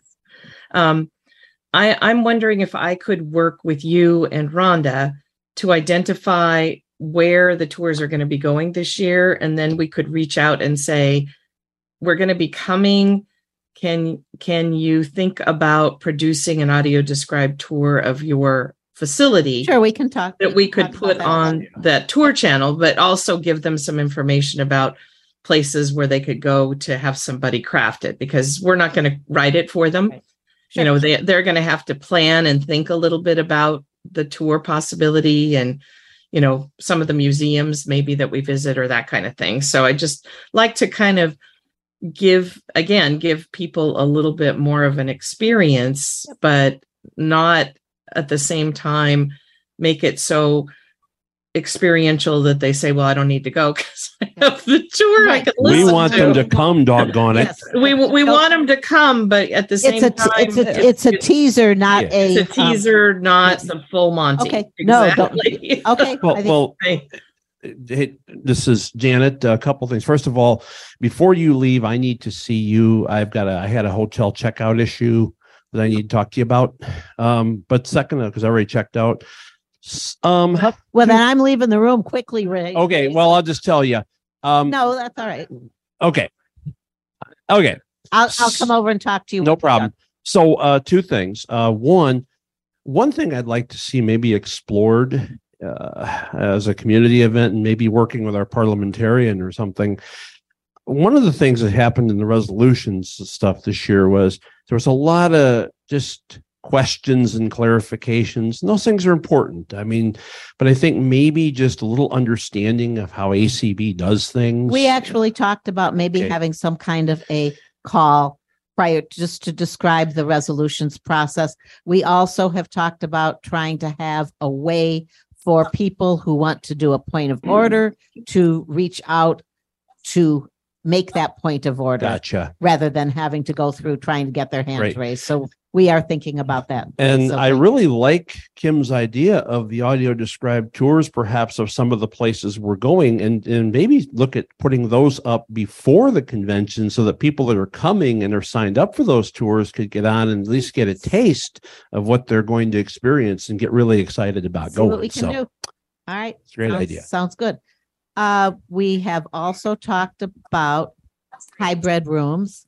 And I don't know if we're going to do, be able to do, I think because of cost, we're not going to be able to do three consecutive hybrid sessions.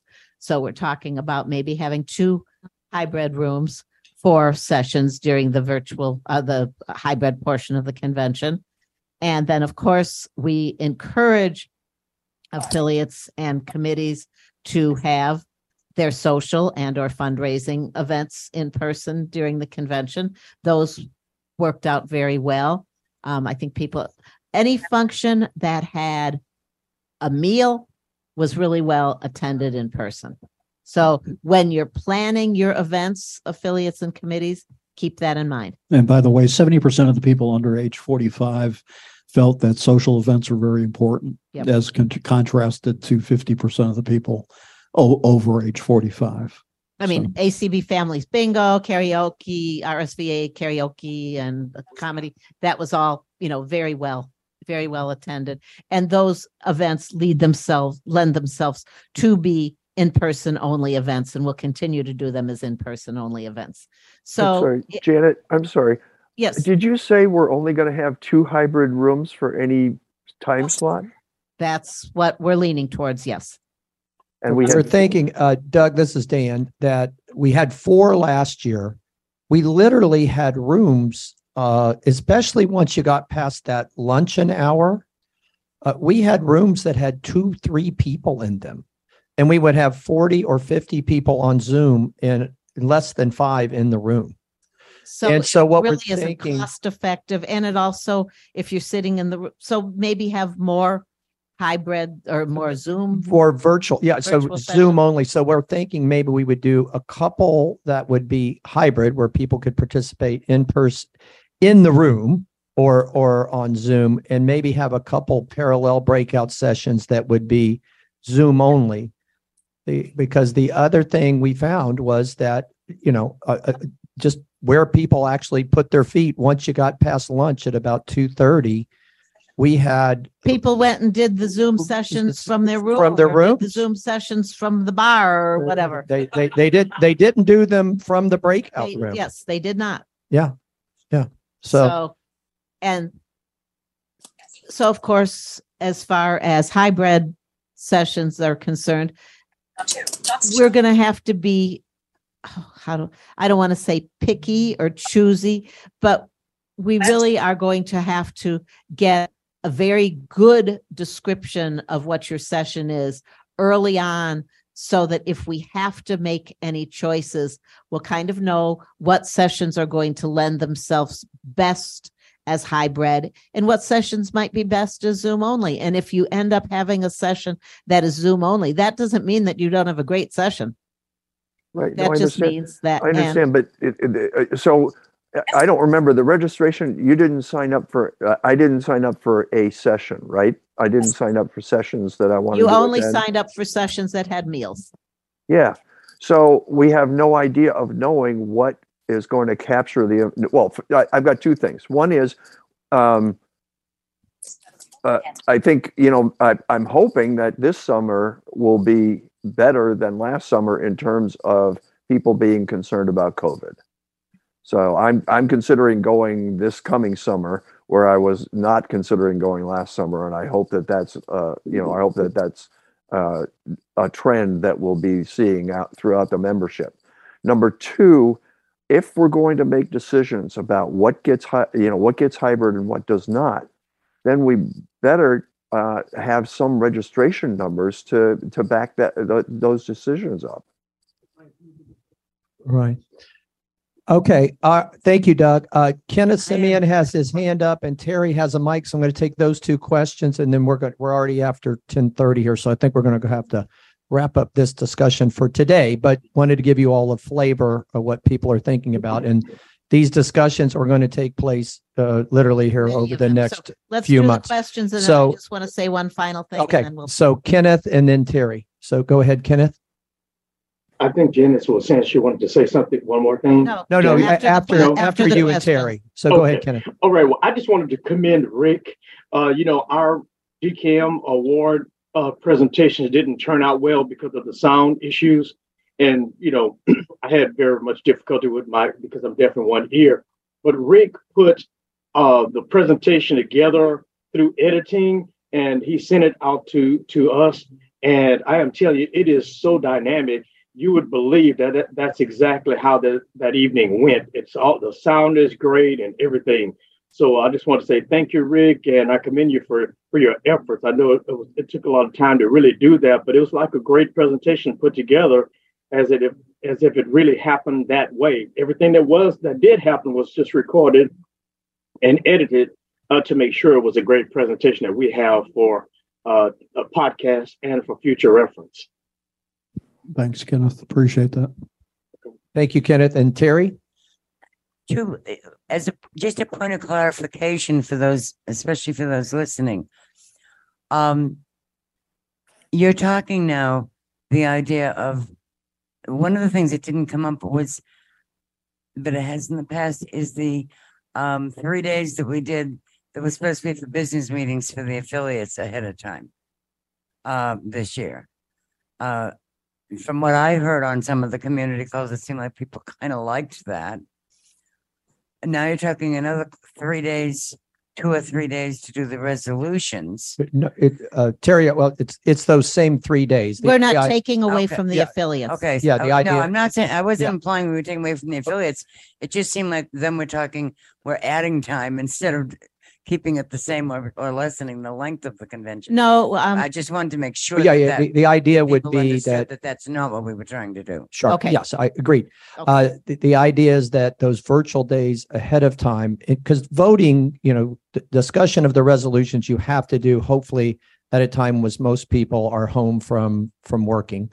So the idea was was that we would start and go, you know, like uh, if I go on the Eastern time zone from like eight to eleven uh, in in the evening on on Where we those didn't day have virtual affiliate- days. affiliate. Right, kind of Yeah. like they did with the resolutions committee meetings, they what, a half a dozen of those. so that Right. was- Exactly. And the idea, of course, going along with this is that we passed a bylaw this year that resolutions, except for extension, extenuating circumstances, need to be in sixty days in advance of the record date of the, con- or the start of the convention. So we're hoping that gives the resolutions committee plenty of time to again, have their discussions, have their conversations and have those resolutions going, ready to go for the virtual days at the beginning of the convention. And hopefully we can get through not, not the things that require a record vote, but that initial conversation and debate through each of those. And if the voice votes pass, then those would be done. I'm That's good. the I idea. Just wanted to make sure that Yeah. everyone understood that. Yeah, but yes, yes, yes. but the, but the, but those days will still be available for, um, special interest business meetings, uh, those type of events. And sessions. And I mean, sessions, those yeah. sessions, we had a lot of sessions that uh, some special interest affiliates did prior to the in-person hybrid portion of the convention. And those were very well attended. And as we said, we can also have some Zoom only sessions during the convention. But for those of you who Well, when are we say Zoom only, there's Zoom only sessions that could be done and, and in person only. Right. It's That- just, and that's- just how many that's what I- totally hybrid ones. That's what I was going to do? bring up. Yeah. If I'm not saying, we're not saying that you can't have a se- you can have an in-person session and we can still record it and put it out as a podcast. It may just not have Zoom availability. So that is not saying that your session isn't going to get out there. It just may not, is not going, may not be hybrid at the time of the convention. which to, to, uh, uh, to the layperson more would mean that it's available on Zoom in its, uh, uh, currently, but it will not be available through your Alexa app, for instance, or through media until it's available as. a Yeah, the differences podcast. are you gonna, And that's, do you I hear it just wanna live or cla- not? wanted to Right. make sure that those listening understood. Thank you. Yeah. and that was that was my point that I wanted to bring up that you can still certainly have sessions in person. We can have way more than two concurrent in-person sessions. It's just that they're not going to be hybrid. And a lot of sessions don't, you know, necessarily need to be hybrid. And it doesn't mean if your session ends up being a virtual only session, does not mean that it's not a session of merit.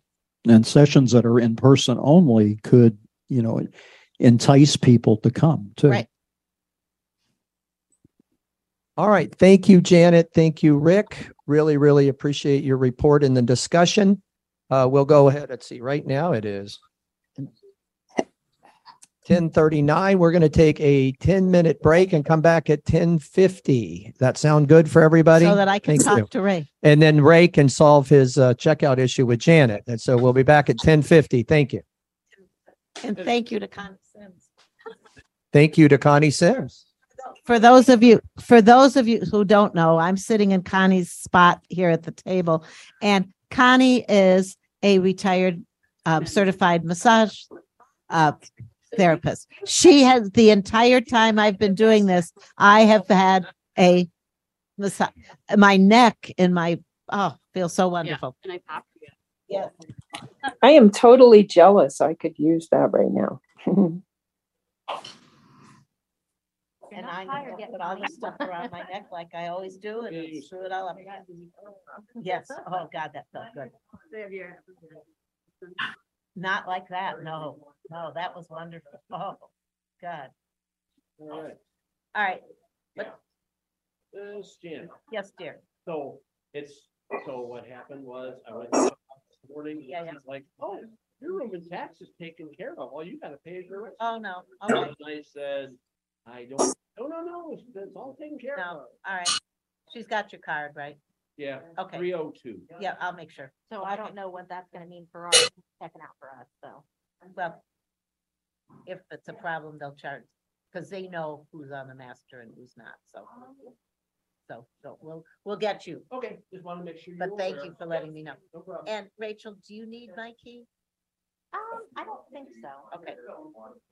All right, because I'm leaving the building. Yeah, I think we're good. Uh, uh, Lynn's got everything. She's gonna try to get it all in the car and.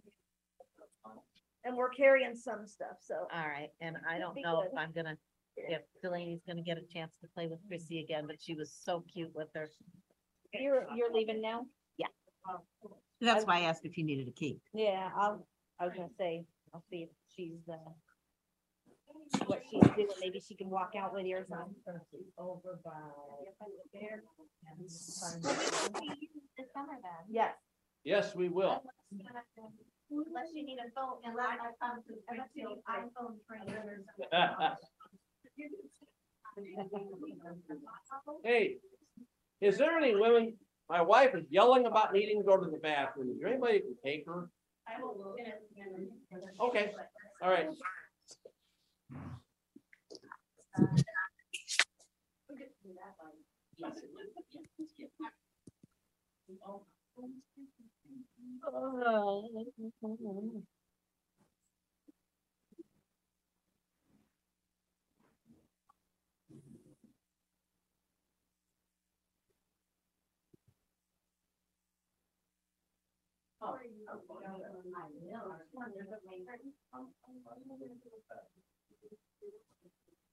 Oh.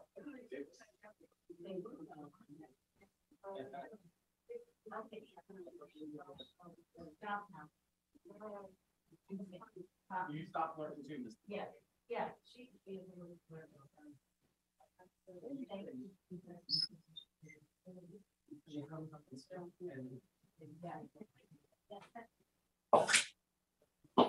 They got to play last night.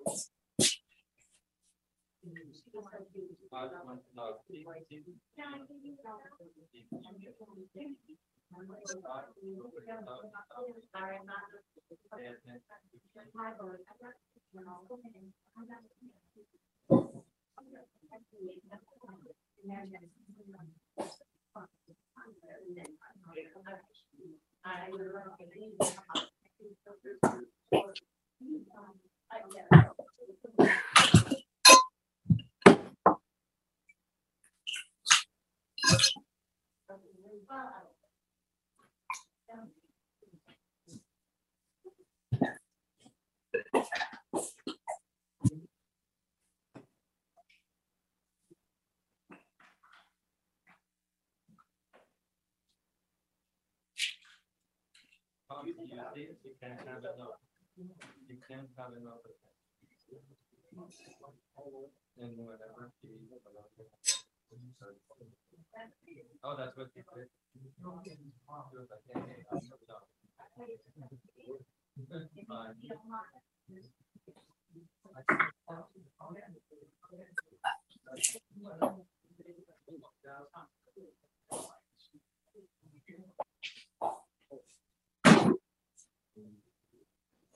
you did.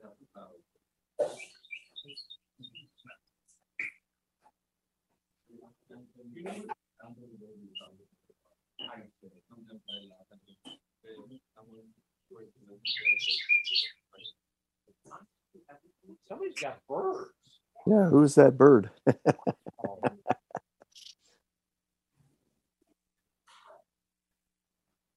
That's Mitch and Donna's bird, I think, probably. They have a bird and he's very loud.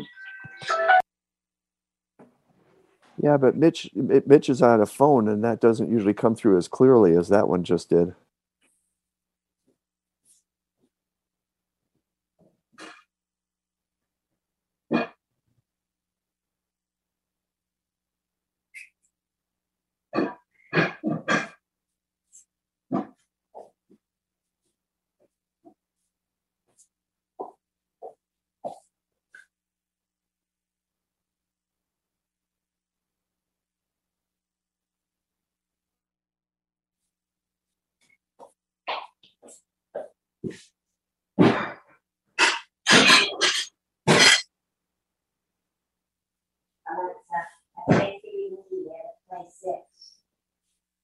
Okay, here's ACB Media Six. Having withdrawal, Dan Smith? Say Are are you having withdrawal symptoms of Diet Coke? Yeah, yeah, I know, I terribly. I, I've, I've already put this in my database for when I come in the summer, I'm gonna go somewhere and get, uh, lots of Diet Coke at the grocery store. Yep. Hey, Ray, watch that take my coffee sitting there. Is Donna in here? Right here, Anthony. I was tasked with sending a big hello from Charlie, and he was thrilled with what you said on the phone with him, listening to the meeting in the back. And I heard the conversation start, so you know, man, Charlie, hold on, they're talking about me, I gotta give it a bang. So then we heard everything that was said, so he sent in a big grilling. on- Okay, well, thank you. Yeah, I, I, well, uh, he called me, this was a- a year or so ago. He called me and think he so. just loved my answering machine. message. So He said, on his message, he said, now I'm gonna, I'm gonna call back, so, a- and he meant Brian, I think. To hear your message, so he said, don't pick up, uh, you know, I wasn't home anyway. so. But that was the funniest thing, so every time he talks to me now, he'll say, "Oh, you love that message." It's Dan and Brenda Dillon, actually, it's who it is. Oh, yes, you've got one and Margie Donovan has one. that Uh, still Brandon have- Lyle has yeah, one too. Yeah. What, um, what's on it? Margie Donovan's goes on a little too long. I don't know about yours on. No, it, well, I don't think it's too long, but I mean, that's just my personal, you know. Um, so when you, they, they put it in for the auction. Uh-huh. uh, and- Ah, and you guys. bid And on it. so, right, and so then they wanted to know like what kind of music you liked. And basically what you wanted your message to say. And then they put it to music and, and, um, recorded it and sent you the recording and then they put it on your machine. So, Yeah, Uh, but so many people have said to me, who are you singing with? I said, I'm not singing with anyone. I can sing, but not that well. I asked Marcia the first time I heard it, who, you know, who it was. She's like, you don't know them, And I'm like, remember? Well, no, you, I'm yeah. only three years into this. Yeah. Sure. Yeah, Brenda was gone way too soon. There's so many people that I, I. Uh-oh. Yeah. Checking up on you. Yes. What are you flirting with now? I have a bum, but it's okay. So Rachel, do you take the, What is do you there think? a, a Okay, train so- or a bus You those, um, I call them For- from stairs, Springfield the- the or? ones right on the edge. Um, friend of mine drove us. Friend of Oh, mine. okay, cool. Right on. Three and a, like, three and a half hours away. No, those Yeah. are it's first. So what's Delaney up to today? We don't know. Okay. Um, we'll check on her actually. Um, she's still kind of tired after last night. She was still a little tired this morning, so she might be just resting with her eyes. We still gotta get her and Tyler. Is Tyler gonna go to Pittsburgh? Well, he'll be here for a little while. I think his parents are gonna kidnap him. We used to get them together. We always say. it was Oh, I know. Well, we should, we should, uh, try and do that. I, I Um, your parents taking every advantage, They do. take every, every opportunity. Yeah. It's one of the nice things about, uh, moving this around and so much of it's Midwest geography. Yeah, yeah. St. Louis, Omaha and Chicago. Um, They've driven to all those places, to pick up Tyler or, or both boys. and Yeah, that's all. Take. I, I wish my parents were still around to be able to do that. but- Yeah. it's- Well, ten Tyler thirty, just everybody's loves the back and Fourth of to July go. with my, with my parents. Yours, I didn't go anywhere. I didn't go anywhere. I thought about it, and if nobody's back in a minute, I might still. you know. I- Hey, how are you? Pretty good. Um, you're giving me stuff for less. Yeah. So how is, um, homeschool going? Oh, that's, okay, that- that'll work. That'll work. Okay, that's. Okay, I'm gonna fold them over and put them in my backpack. Still with me, so. I don't- How is homeschool going, Eric? Thank you, Pam. It's really, really well. Um, Rebecca found. a really When they come around. Sure. When are you, uh, out of here? Uh, Monday night. Okay. Yeah. We're going to Lancaster tomorrow and then taking off after that. Yeah, no problem. Okay. Well, I don't see you then. Okay, thanks, uh, uh, Rebecca. Yeah. Uh-huh. And it's the second year in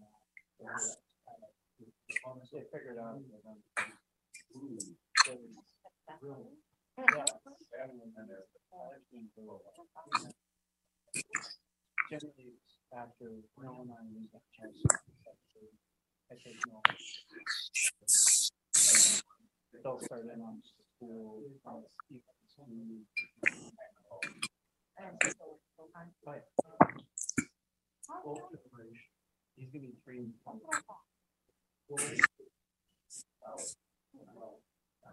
yeah, they're, you know, they're finding other homeschool, uh, events. Networking. Yeah. I would like to see that.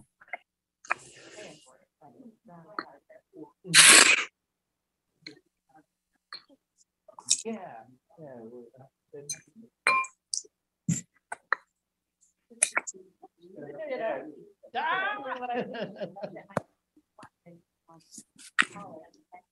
Oh, really?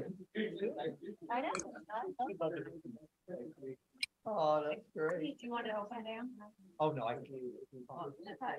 Did it come over? Not Yeah, we, uh,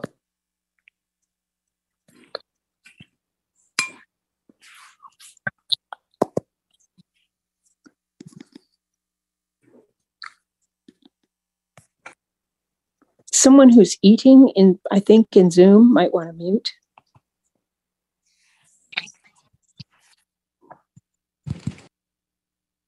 You on Zoom.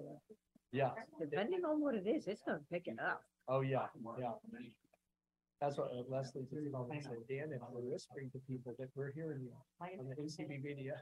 So did you turn it off? Did you turn yours off? Deb, that isn't Remy, um, so somebody else must have a, uh, a flying creature. It was Here's your paper bag. That's what I thought, Mitch. How are you doing? I'm doing well. Good. Busy, but doing well. Yep. yeah, Remy. Remy is. Uh, you hear him now, so Yes. uh, that's that's our guy. Yeah, I recognize him now. I, I couldn't tell who's who that was, but that was the only bird I could think of. Well, some somebody else clearly has one. Um, yes. yeah. Or is sitting Yeah, on- well, on, on their porch or something. Yeah, Well, and we have yeah. wild par. Yeah, and we have wild parrots in uh, in Pasadena, and uh, and they make a god awful racket. Yeah, that's for sure. Well, it's too cold for any birds here now. They'd freeze their little feathers off. Yeah, they've all headed headed this way. Yes, I I, I sure would. he's eating his vegetables right now. Oh yeah, he's he's having his uh, His vegetables. yeah Oh, vegetables. Oh well. Yeah. Uh, this this bird gets five or six different kinds of food. It's uh, it's it's amazing how well Donna feeds him. Hey, Donna. Doug Doug says hi, Hi, Doug.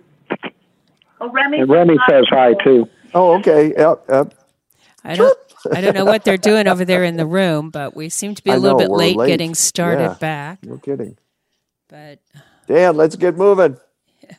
come on, room. We're ready. Mm-hmm. Absolutely. On our discussions. Right.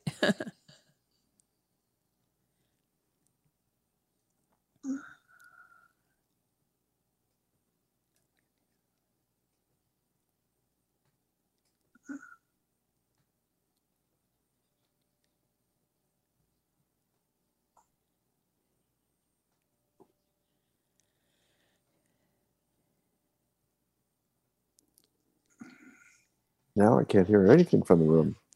I know. I think they muted. I think they muted themselves, but I'm not sure why. All right, everybody, one minute warning. Let's all settle.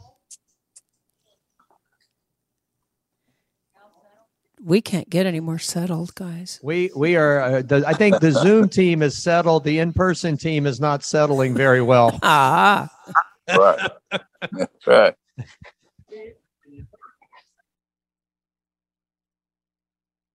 Yes, yes.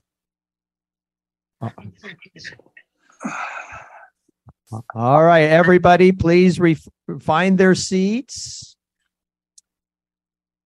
Everyone.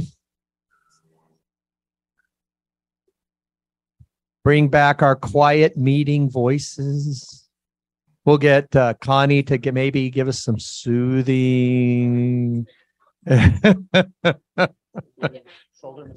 Soldier, yeah, yeah, yeah. Uh, If you guys Uh-huh. fall asleep, we're prepared over here to make noise. Okay, okay. Well, thank you, Deb, because we're we're we're we're getting in the we're getting in the zone. Yeah, yes. All right.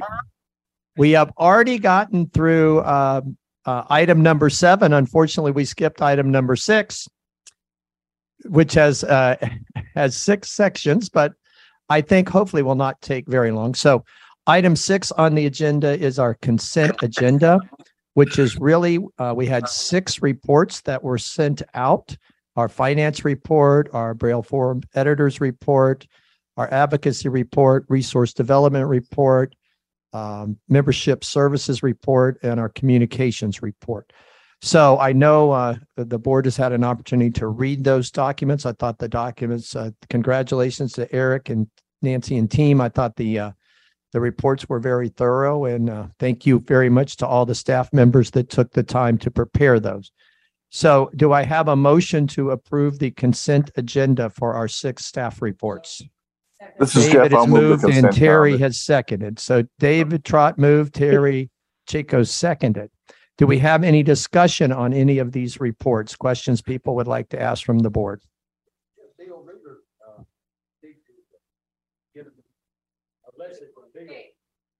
All right, we're going to get David a mic.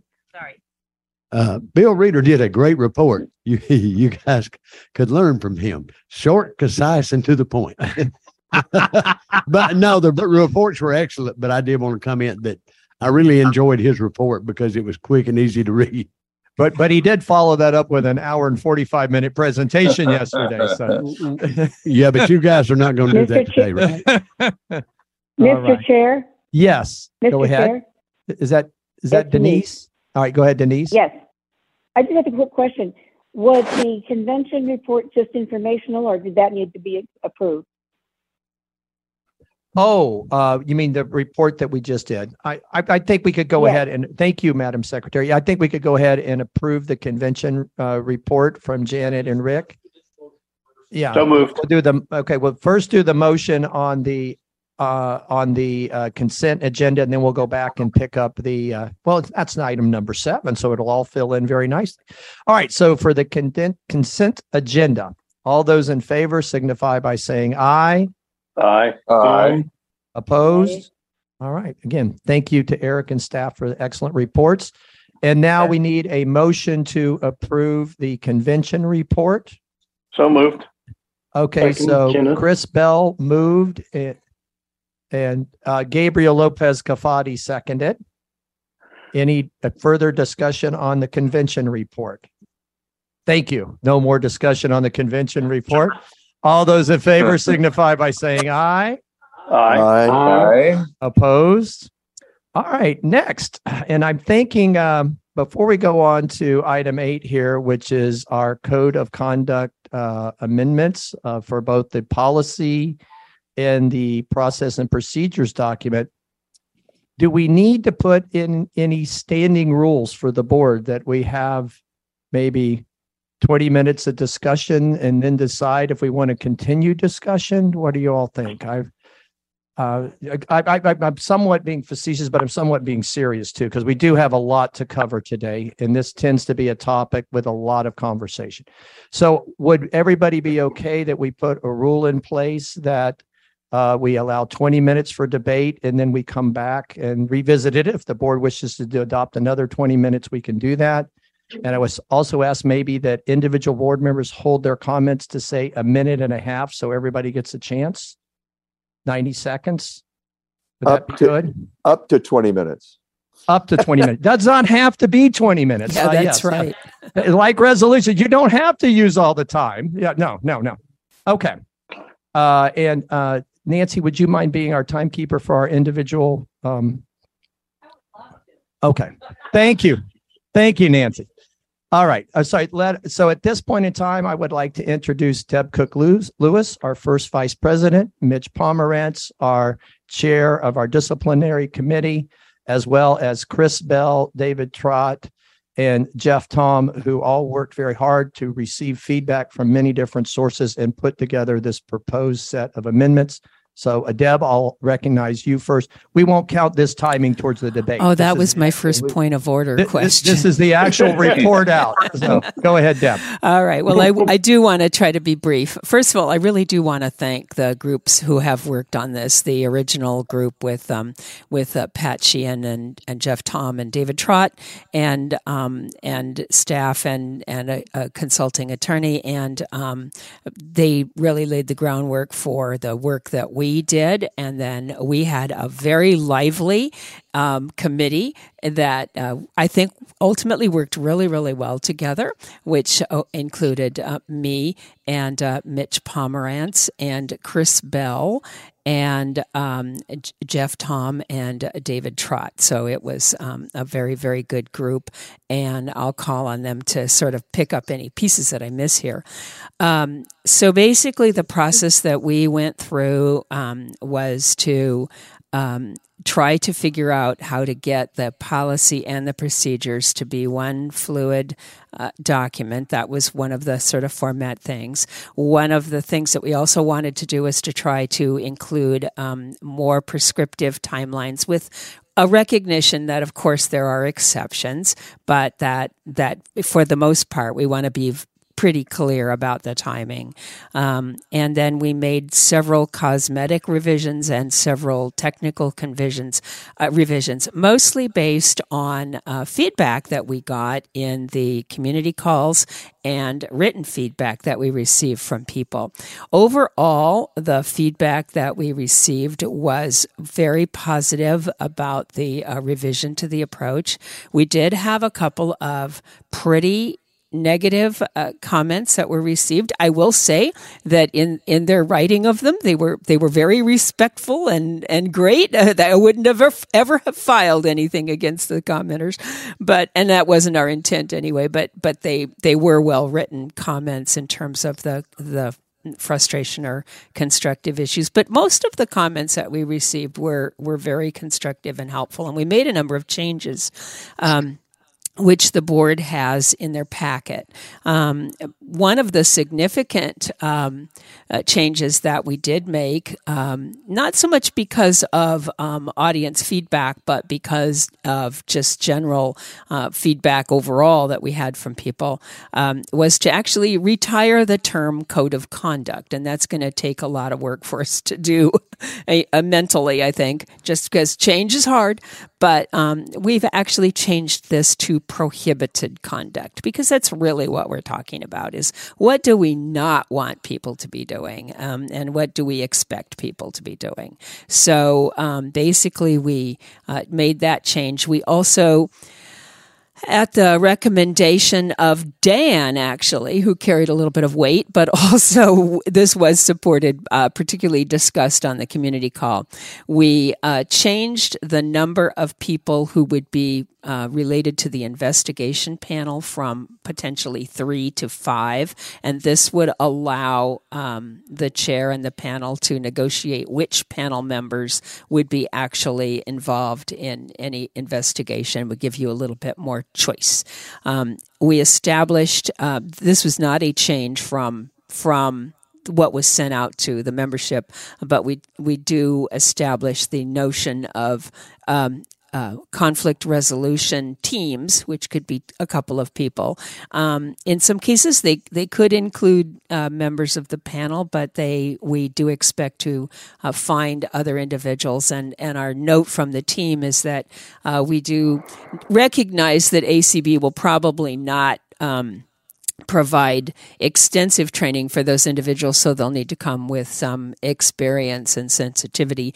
But we may want to uh, provide some training and certainly some um, kind of inter-reader reliability stuff for them so that they would it would be reasonable that you could expect teams to come to similar conclusions regardless of which team is available or appropriate to do this one of the key issues is that we do want people unless there is a um, a legal uh, issue or some other kind of thing. We do we do really want people to go through uh, conflict resolution as a first step, un- unless it's just completely unagreeable to the disagreeable to the parties or completely um, not appropriate to the situation. We we believe that many many situations could be um, resolved in this way, and if we do that, um, then there's not a a, a longer term. Uh, investigation. There's not um, any um, issue that will happen there. We also wanted to make it pretty clear that where there is a path of resolution, for example, with an email list or an event that may have its own protocols and guidelines, that those definitely should be followed and that we would. Um, if if appropriate and possible, we'd want to see that happening first. And obviously, there may be occurrences where it can't but if it can, we'd like to see that happen. So, um, those are kind of the the major components of this. Um, as I said, we did quite a bit of uh, language tweaking. One of the things that was of concern to people was. Um, whether or not this applied to affiliates. I forgot to mention that we also took this to the Hump Day um, Happy Hour group, Um, and and um, I believe that's all of the places that we covered. We tried to be as thorough as we could be.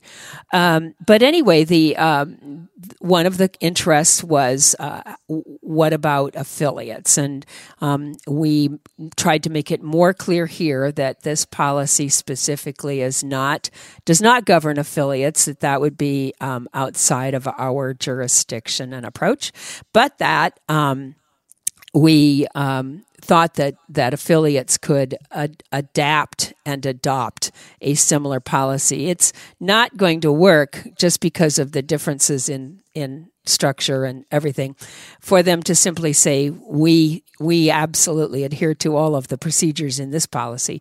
But but uh, we thought it would be really possible if they wanted to um, uh, to adapt and adopt uh, a similar policy and that we could provide technical assistance around that for an affiliate that might like to do that. Um, many of them have adopted uh, something or something like our uh, former code of conduct policy. But because it didn't have procedures, they didn't have that to adopt. So um, that's an option that affiliates have, but it's certainly not something we necessarily expect them to do or will ask them to do. Um, but they could, and several of them expressed interest in being able to do that. So I think that will be uh, coming up.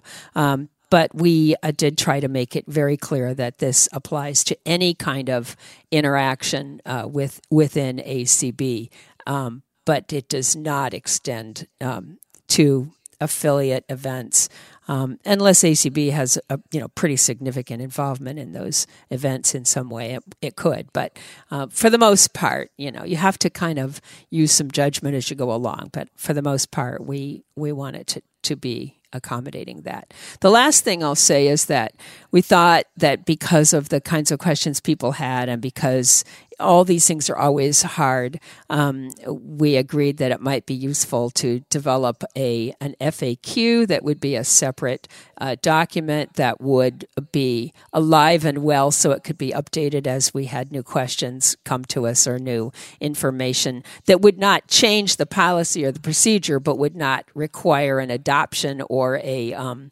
an approval per se because it's just an FAQ, and that that might help also provide further guidance um, to the intent and specifics as we go along. And I will just throw it open really quickly for any of the uh, members of the committee to add a comment or a clarification or correct anything I said that was wrong. Yeah, this is Mitch. Go ahead. And uh, abs- absolutely don't uh, don't need to correct anything, uh, any misstatements of yours. I want to begin by um, acknowledging uh, Deb's work on this. Uh, we initially, um, Chris and I had put together kind of an informal uh, grievance process, and we decided after a good deal of discussion that we needed to fold this into the overall document so that we we had an informal uh, complaint uh, resolution process, conflict resolution process, uh, which is option one if you've read uh, the document, and then a more formal investigative process, which is option two. And Deb, Deb really did an outstanding job of um, amalgamating the two uh, into into one coherent document. Um, at this point, uh, a couple of a couple of recommendations, a couple of thoughts. Um, Dan, President Spoone, and I uh, have had one conversation. Um, he accepted my two suggestions. Remember, initially, uh, what came out of the Code of Conduct board discussion was a three person panel. Uh, so I recommended, and President Spoone has uh, accepted uh, the two individuals so far that are serving with me. Uh, one is Becky Davidson from North Carolina, the other is Peggy Garrett from Texas. Now, if the board uh, adopts our revisions and expands this to a five person um, uh, investigation panel, then uh, we will obviously need to add two persons. And uh, Dan and I have had one conversation about that, and I, I, suspect, Mr. President, we uh, we need to have another one shortly, as well as uh, appointing uh, finding a process to get the individuals who would serve on the conflict resolution panel, because um, I think that that needs to happen sooner rather than later. And so uh, we need to have a, a, conversation about that process, which, um, you know, I have some thoughts about it, but we really do need to uh, to put that uh, two person, two, one or two panels together as soon as uh, as soon as possible. So uh, that's all I need to say about it. I think excuse me, as we proceed with the process, as we begin to look at complaints, uh, it may be that uh, we will uh, perhaps recommend to the board additional tweaks. excuse me. Um, because we're doing this really for the first time, and uh, I think it's important that that the document and that the process we follow um, is responsive and does uh, does meet everyone's needs and uh, you know fits in with with the organizational culture. Let me just real quickly comment about the selection of of Peggy Garrett and, and Becky Davidson. Um, I wanted individuals who, based on my knowledge, um, were thoughtful, were objective, uh, were good listeners, uh, could ask good questions, and um, could could come up with well reasoned um, uh, notions about whether uh, a an issue that someone brought forward really had merit and and uh, you know the best way to proceed with with that. And both Peggy and Becky meet those meet those qualifications in my view, and uh, I'm sure that the additional two individuals that uh, that are selected will likewise meet those qualifications. So that's all I have to say, uh, first, Madam First Vice President. Okay. Thank, thank you, Mitch. And uh, this is Dan. And I just want to say uh, again, thank you to uh, both Peggy and Becky. And you know, we have an intermediate policy in place right now, but that really required us to get those three folks in place. And thank you, Mitch and and Peggy and, and Becky for for working to to get us to this intermediate point. And then we'll obviously, Mitch, I'll be working with you depending on the outcome of this vote today to continue to build out the team. Thank you. Yes, sir. Go ahead, uh, uh, Nancy. Just so everyone knows, all three of those have signed a confidentiality form. Excellent, excellent, excellent. Okay, thank you very much. Uh, all right, uh, back to the staff. Did you want to, Deb? Uh, thank you, Mitch and uh, and Deb. Uh, the remainder of the committee. Did they have any additional yeah, comments? Yeah, this is Jeff. Just very quick. Two two sentences. First, I too want to commend well the whole group, but especially Deb for really an incredible job of incorporating everybody's suggestions, including you know all, all those from the membership. And secondly, I think Deb, you may not have mentioned that there is a right to an appeal um, Oh, at the yes. at a board level. Yes. Uh, if if the parties do not agree to the with if either of the parties does not agree with the outcome of the um of the panel. Yes, there was some confusion. I think there's been some membership confusion about, um, and and I saw this a little bit in the comments um, that people thought that maybe we could expel people and was like, you got to do a lot before you do that. And I'm like, we can't even do that. Um, this policy doesn't allow us to do that. The constitutionally, the only way that can happen is for an, an item to go before the membership. So if you um, exhaust all of your remedies, you know, um, y- y- you it wouldn't make sense to take this to the membership because we can't expel you. But if we were so concerned that you should be, then um, you know, which is unlikely. That's not happened yet uh, ever. Um, and we hope it never does. But if it were to, um, it would have to go before the membership. So it's a very, very big deal.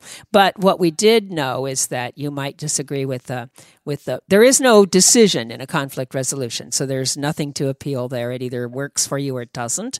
Um, but if it goes to the investigative panel, then um, and if you disagree with that, then you can appeal that decision to a panel that will be appointed on the spot, basically by the president, and it would again be based on the situation and who would be the most neutral to hear it, and those would be people from the board, not in any way connected to the panel. So um, currently, none of the panel members are on the board, but but if they were, then um, the uh, that they would be excluded obviously from that appeal. So um, there is there is that possibility. But the kinds of uh, you know injunctions that we've had to date.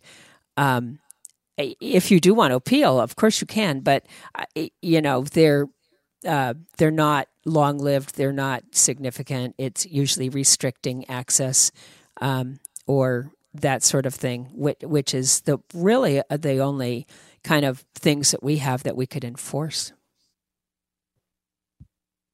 Thank you, Jeff. Uh, either David. David or Chris. David, go ahead. Um, you know, I've been with this document since its inception, and I did less work with Deb's team because they were in a different area than I'd already worked in. And I, of course, I read everything and I was in some of the discussions. But what I'm going to say to you today is this document has been through all kind of processes to get to where it is today, folks. We really need, you know, all of our documents are living documents, so they can be changed at any time if you're not happy with them.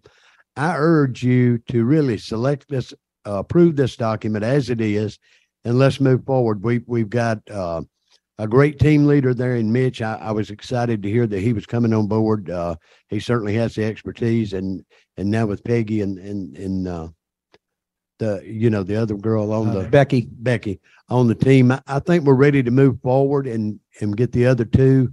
And uh, nobody likes this anyway. And I think we put a whole lot of time into something that we don't really like anyway. All right. Thank you, David. Uh, Chris, Uh, did you is- wish to say anything? Go ahead, Chris. Yeah, uh, I want to thank uh, Deb and the, the team. It's uh, not an easy thing to uh, to pull together, and there were lots of uh, different thoughts and suggestions. Um, I still believe that the uh, a question and answer format uh, would be good, but we didn't have time to do it, and uh, the rest of the people on the team didn't agree with that and preferred frequently asked questions. But either way, I think that uh, it's a specific enough and a dense enough uh, document, well written as it is, that uh, some way of accessing it besides uh, reading the whole thing, if you just want to find out, you know, how much time you have to file a complaint or or uh, how the appeal works, I think it would be good to have some way to access specific points without having to search the whole document. So, um, but I, I didn't uh, I didn't win on that, and that's fine. I, I support what we have.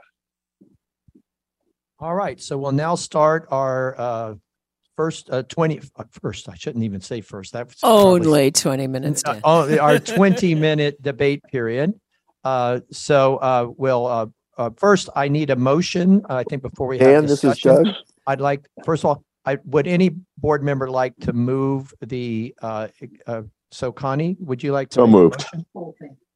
Uh, hold on, you got a mic? So moved. Hold, hold on, we, we're, we're. Oh, yeah. Well, Connie had asked for the mic, so, and then Jeff, Jeff maybe can be the seconder. Yeah, okay. I'd like to make a motion that we um approve um this new code of um prohibited behavior or Conduct. Yeah, prohibited. I have to get used to the new language. Um, We all will. yeah. yes. This is the PC document. Prohibited. Oh God. prohi- Prohibited. Oh, boy. Oh, oh, boy. Prohibited conduct policy. Okay, yes, okay. Yeah, That we approve this document, the new um document and the procedures. CP. okay. And Jeff, would you like to, Jeff Bishop, would you like to second? Yes, sir. All right, thank you, Jeff. And I'd All like right, to- so now we're ready to open it up for like this. discussion. Again, I will try to hold I have a- discussions to ninety seconds per person. And Jeff Bishop, do you wish to be recognized? And I have to go a second. Uh, yeah, I just had my hand raised uh, from earlier. Um, Oh, okay, go and, ahead. and I and, I- and I have a uh, I have a question, and I sent an email, and I don't I don't know if it was incorporated because I haven't had a chance to look at it yet. For uh, but uh, I I had a concern about the um, the maintaining of digital uh, recordings and digital material as it relates to code of conduct process. Um, and if it's not incorporated into the process today, I would like to ask that that it be, meaning that once after a year, I believe it, it was originally stated that after a year that the that the re, uh, reports would be um, removed from the record. Um, and if that's the case, I would like to ask for uh, numerous reasons, which I won't get into here for brevity, that the digital assets pertaining to any code of conduct also be completely destroyed and um, removed from all server locations. So actually, I never did. You talked to me about that on the phone, but I never did receive an email for that. But I was aware that you did talk to me about it. Um, we don't have the digital assets listed separately because it's considered part of the reports. So the entire record um, will be expunged, and so um, you know that that would be the case. However, I want to point out to you um, and we can, and, and if the board wishes to revise that little piece of language there, that's no problem, I don't think, because that's still the intent. Um, the issue that I'll point out to you is that I don't think that things ever, they're not so likely to be leaked from the ACB office, which is where we can officially expunge them. But any information that gets distributed somewhere, I mean, that's part of having the integrity of our panels and our uh, people who are involved in the process. Because once something is outside the ACB office, we cannot guarantee that it is destroyed. Um, there's no way. I mean, even if we ask you to hand it back, we can't. We can't uh, be certain you didn't make a copy. That's one of the problems in the world. So, I, I you know. understood, but the but the recordings were never distributed to any panelists. oh yes, they have. on- well, they have been. Um, well, if- no, no, a- but, but but I mean, for the to the people who who were involved, I do not believe the the actual No, recordings. no, no, recordings were not distributed to the to the respondent or to the complainant, but they have been to. So there, so the only place they can be, uh, they would be distributed might be to people who are, you know, facilitating the the uh, investigation, right? So Cor- we can't correct. control. Correct. We hope. I understand that. Yeah, but the understand that. office would, if they expunge the entire record, that would include that. So if you want Right. that and that's added, the mainly yes, we can. Yes, I do. I do. Does anyone from the committee have? I mean, I would take that as a friendly amendment because it it's basically the assumption that that's what we would do. Does anyone from the actual working group have any concern with that? This is Chris I Bell. The only caveat I'd like to make on that is that um, if there is any kind of administrative or litigation complaint filed as a result of something that has come before the uh, the panel, the, the documents and digital recordings relating to that have to be preserved. Well, that they can't that, just that be thrown out. Yes, exactly. Understood. Yeah, we can we can Yeah, make this is- a, a change to that effect if the if the and I would consider it friendly. Yeah, this is Mitch. I uh, I consider anything digital as part of the record, but if if that clarification would uh, would satisfy some concerns, that's that's not a problem, and I'll I'll just um, you know add to, to Chris's comment. Yeah, if during the period of investigation, um, uh, any kind of outside litigation uh, is uh, is filed, then we would be required to to maintain documents. Most, uh, I know, with the federal government, there's a I think it's 300 days. With this, with with the states, uh, at least in California, it's usually a year. So We have a year by and as our- large. yeah. Yeah, you have. So for the most part, uh, we would be maintaining the documents and the record um, for the period that any potential litigation would be filed anyway. But uh, uh, I don't mind adding uh, digital just to, to clarify. Yeah, I I think that's friendly because that's the intent. So All right. Thank you. Thank you, Jeff. Uh, who's, uh, Connie was next. Connie, thank you, Connie. You, you had asked to be recognized. Go ahead, Connie. Mine will be short. I just really want to thank um, Deb and her committee, but um, I know Deb and I had been at differences in the past, but we, uh, I was the one who really passed, pushed for the one back in July and um, we're moving forward. So I, I like this document. Um, I think you guys done a, a nice job and I just want to commend you and thank you for the work you've done. So um, I really hope that we can um, get this passed today. Thank you. All right. Thank you, Connie. Uh, Gabriel, go ahead. You're next. Oh, yep. Oh, and is there somebody with hands? Okay, so, so we'll, yes. Oh, okay. Well, let me, okay. All right. Well, okay, we'll do Gabe. So um, I I echo Connie's uh, sentiment and Jeff's as well. In um, and I, and I want to commend the committee for considering the expungement of what has happened in the past because uh, evidently, since we are at this point, it means that we are recognizing that uh, that, that we probably made a mistake as an organization in terms of uh, creating a gap rather than bringing people together, and that's not what we're here for. Um, I think I have a very, very good, um, good position to talk about this, given that um, I I was the first one to get involved in a process like this, and and and I do want to to say that I I wish we would have had a conflict resolution uh, resource uh, before um, before jumping up into um, into uh, code of conduct because I think uh, the person uh, involved with with my procedure back in the day two years ago.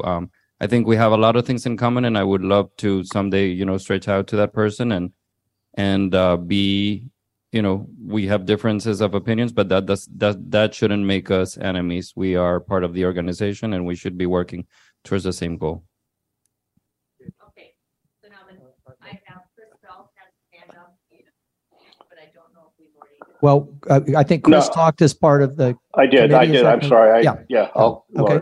It- Jeff Bishop has already spoken. Yes? Uh-huh. Yeah, I'll All right. roll it. Okay, thank you, Jeff. And Kenneth Semien, you're now recognized for 90 seconds. Okay, thank you. Hey, I want to, um, you know, echo what has been said by Connie, and uh, just let you all know from the beginning. I thought your work has been uh, very extensive and detailed, and l- leaving no stone stone unturned. So I'm, I just want to compliment you and uh, thank you for all the work that you've done because this is very, very detailed and very good for our membership as we move forward. Thank you, Kenneth. Okay, do we have anybody else Yes. here in person? Uh, Ray, go ahead. I'm getting a massage while I'm doing this, but Oh, anyway, man, I'm so um, jealous. No, la- ladies and gentlemen, um, we have spent a considerable amount of time. Again, I want to thank the committee for the work they've done, but um, it's necessary time. Um, we implemented something, we didn't do it. It's kind of like software, and Jeff Bishop will appreciate this. You know, you put something out there and you find out that there's all kinds of things you got to do and you got to have an enhancement. So this is kind of like 2.0. And I think it's a good 2.0. And just like software development, we won't find all the bugs before we release it.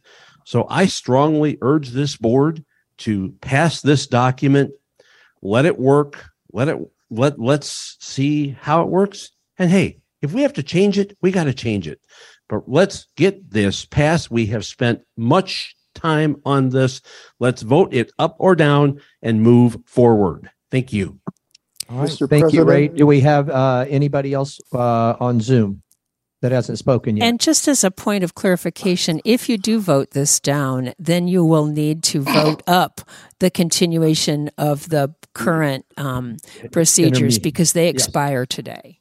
Right. Uh, Thank you, Deb. Uh, Doug? Yes, sir. I, in the in the absence of any negative responses, I, I, I request that you ask for any negative, uh, and if not, let's go to a vote. Okay. Yeah, Do we have any other, do we have anybody who wishes to speak against the uh, motion? Okay, Terry? Okay. Okay, go ahead, Terry. Do you, does Terry have a mic? I do now. Thank you. Uh, I have two points to bring up. Number one is, well, uh, first of all, let me thank everyone who has worked both in 1.0 and 2.0. I think you've put in a tremendous amount of work into this. I think we'll all benefit from it. Um, but I, I think there's also a couple of people who I know of offhand who are incredibly uh, qualified, who could be that third person or fourth or fifth person, who are members of this organization, who have been fair hearings officers, have worked for five, and six, or seven years as in conflict resolution, particularly as it as it as it affects people with disabilities. And I think that there are definitely some excellent, excellent po- potential sources for those additional people. Well, If Terry, anybody wants please, to get if you with have those, that, that's if you number have one. those names, Number- please forward them to, I- please forward them to I- either I- Mitch I or have not Yeah. asked, I will forward them to you. Yeah, thank you. Thank you. Yeah. And the other thing that I want to bring up that I've talked with Pat Sheehan and um, a few of the affiliate presidents. I know one of them brought it up on one of the calls recently, and I've been strongly on is the issue of under the policy, the word must. It's gone, Pat Terry. It's gone. It's gone. If you read the revision, it's gone. Wonderful, thank you. Yeah, it might be helpful to read the documents before the meeting, but yes, it, it, it is gone. I must have read the wrong, the wrong document, because the last one I read, it it was still there. No, the document that you want to be working with is the, re- is, has the new name that, uh, just because there have been various documents circulated. So that's a reasonable thing. So the, the document that you want to be working with has the new name. Um, and has the date of October 12th, which is the date that we, uh, signed the dotted line in the committee. Thank you very good. much. Obviously, that was an important word. So thank you for your thoughts around that, Terry. And it, it looks like the, the committee listened. So Um, I- Sounds right. like- Question, sounds like you must vote. It's Yes, all I At agree. this I point in think so. All right, we are ready to take a vote. All those in favor of approving the prohibited conduct policy and related procedure procedures signify by saying aye. Aye. Opposed? Oh my gosh, it was unanimous. Thank you all very much. Thank you all. And Deb, Mitch, Chris, David, and Jeff, I can't thank you all enough, as well as Patrick and Connie and so many, our uh, Julie uh, from our uh, office, as well as uh, barely uh, Rosalie um, uh, McNamara, uh, our, our Yeah. legal HR uh, attorney. Thank you all so much for all, all, all of your hard work. And uh, we are now going to move on to item number nine on the agenda. Mr. President, Which is the president's report. Mr. President, Yes, go ahead, Jeff. I, I did want to bring up one thing, and it was brought up by uh, Gabe. And I don't know how we want to handle it or if we want to handle it in executive session, but this is the question about uh, expunging Yep. of, think- of, of Yeah, and I think we can bring any more discussion about that up in an executive session, but I think we'll follow the guidelines of the, uh, the policy that's just been approved. Yeah. Okay. Yeah. Uh, that would at least be my initial thoughts. Yes. Yeah. Um, all right. Okay. So, uh, item number nine is our president's report. Uh, we've got an A through F there. Yeah. Yes. So A is I really wanted to again thank the voting task force 3.0 and uh, resolutions 3.0 task force that have been formed. Uh, I know the voting task force has had their first meeting and is beginning down that path. And I think Ray, you have uh, and team have a meeting set up for Monday night. So coming right out of this weekend. Yes. Okay. Very good. And I think uh, as we saw the uh, presentation from Janet with the convention steering committee, there's obviously some things for both of those teams to discuss. Uh, but I really want us to move forward and hopefully get to a, a really well thought out plan that hopefully our board can approve with the basic outline of this coming year's convention and how voting resolutions and constitution and bylaw amendments will all fit into that. So uh, thank you for, uh, for having the, getting the team started, both uh, Patrick and Ray, and uh, we look forward to your results. Um, Ray, anything you would like to say related to resolutions? Yeah. Nope, I'm gonna be quiet. Okay. Yes.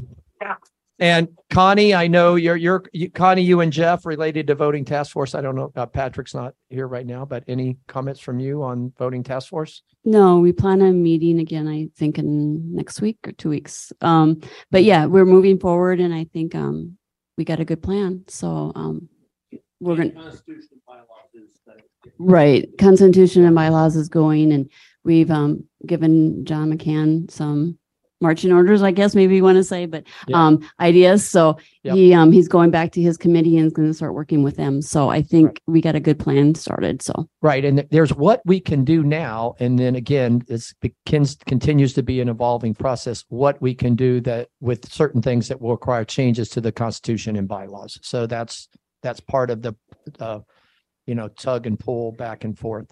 Uh, Jeff, Thom, any comments from you? I know you're the vice chair of, uh, the voting task force.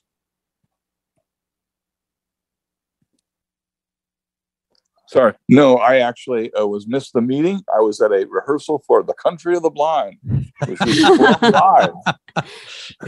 And, and he's talked to me and Ju- and Pat about Yeah. giving him an update and for us, we haven't had a chance to do that yet. So yeah, well, um, Okay. so All right, well, very good. All right, um, any other questions on, uh, the voting task force or the resolutions task force from the board? All right, thank you. And thanks to all of those that serve. They're pretty good size ad hoc committee. So there's a number of, of members involved, so in staff. So thank you very much. Uh, B is we have now formed the ACB Media Support Committee that we promised to do coming out of, uh, our July convention. So, uh, Rachel Schroeder is going to be the chair of our, uh, ACB Media Support Committee. So Rachel, would you like to say a few words? I know you all, uh, are meeting what, uh, on the, the third, this coming Thursday. Yes. What? Ray doesn't have a mic? I have taken the mic away from you. I know that. And I'll give it back to you, Nancy. Yes, you will. Right? No, um. You've got a retractable microphone here. All right. Well, thank you, Dan. Um, I look forward to working with my committee. I'm so afraid I'm going to forget somebody, but with the way you uh, presented the agenda, maybe you would tell them all. But basically, we have Deb Lewis, we have Jeff Bishop, uh, Mikey Wiseman, um, Cecily Nipper, uh, Melody, and I'm sorry, I will butcher up Holloway. No, Sonoe, Sonoe. Is it? Ho- Sonoe, yeah. So, um, My jaws does not say it the way it's supposed to be pronounced. no, I don't does believe. not. Um, and I'm drawing a blank. I said Cecily. Uh, and, and also, um, uh, Cheryl uh, Cheryl Cummings from the BOP. Yeah. Yep, Cheryl. She's so quiet all the time. No, no disrespect, Cheryl. Um, Quiet till she has, Right. needs to make a point and then she's not quiet. If you get to work with Cheryl, she's a wonderful person. we are meeting on the third. Um, kind of ACB media is to take a Star Trek reference, kind of going where no ACB media has gone before at this point. So, um, you know, with all the new facets of, you know, working with the podcasts and working with community and, you know, we just want to be a support, um, to, you know, whatever we need to do to to work with ACB media and keep that going smoothly since it's such a big part of ACB. Um, we're working on mission statements. We're working on um, some documentation, and we'll kind of spell out. Eric, I mean, um, uh, Rick, Dan, and I met, and uh, we kind of got a a starting plan, and uh, we're going to see how things go on the third, and get to work. Yeah, and I think one of the first things everybody agreed to tackle, besides getting the mission statement and kind of the, the process of the team in order, uh, is really tackling the ACB media and affiliates expectations policy. So that's high on your all's agenda, I know. So, all right, thank you, Rachel. Any questions for Rachel? All right. Uh, next is the, uh, wanted to inform everybody about the Mental Health and Wellness Committee. Uh, we had a, you know, first a resolution and then an agreement from everybody at this board that we would form a mental health and wellness committee. uh, appointed uh, Pam Shaw as the chair. And she uh, reached out. We've kind of had lots of conversations, but a formal kind of um, a a form in place for people to apply to be a member of the committee, received 39 um, uh, submit submittals uh, to join the committee. And Pam took time reviewing all of those and uh, her and I have made the selection of the initial committee. Uh, she has sent out a formal uh, post to leadership announcing the members of the committee. Uh, I don't believe they've had their first meeting yet, but we've announced the team. And she wanted also for me to share with you all, it, this is the core team, but she really sees this not only as a committee, uh, but also there will be a series of work streams that get uh, established, uh, kind of like a little bit of the structure of maybe how the audio description project has worked. And so she wanted me to make sure and communicate that even if you did not get selected for the committee, doesn't mean there's not going to still be an opportunity to be involved in the mental health and wellness committee. So um, I want to thank her for her due diligence. She's been a real pleasure to work with. And I think it's very exciting for us to uh, launch this new committee inside of ACB. Um, Chris Bell, any comments from you? I know you're part of the committee and you were part of the team that kind of pushed us to move in this very positive direction. Yeah, no, I'm really excited that the committee has been established. And uh, uh, did you want me to be the board liaison? I think I'm the only board member on the committee. Well, I mean, uh, we, we typically, uh, you're obviously there and you're a board member. We typically have an officer liaison, but we can, Oh, okay. we, we can talk I- through that. Yeah. Mhm. That's fine. No, I'm just, uh, that's fine. I don't need to, I don't need to have any, I just, just wondered, that's all. Uh, no, I'm fine. Uh, so I'm, I'm done. Thanks. Okay. Well, thank you, Chris.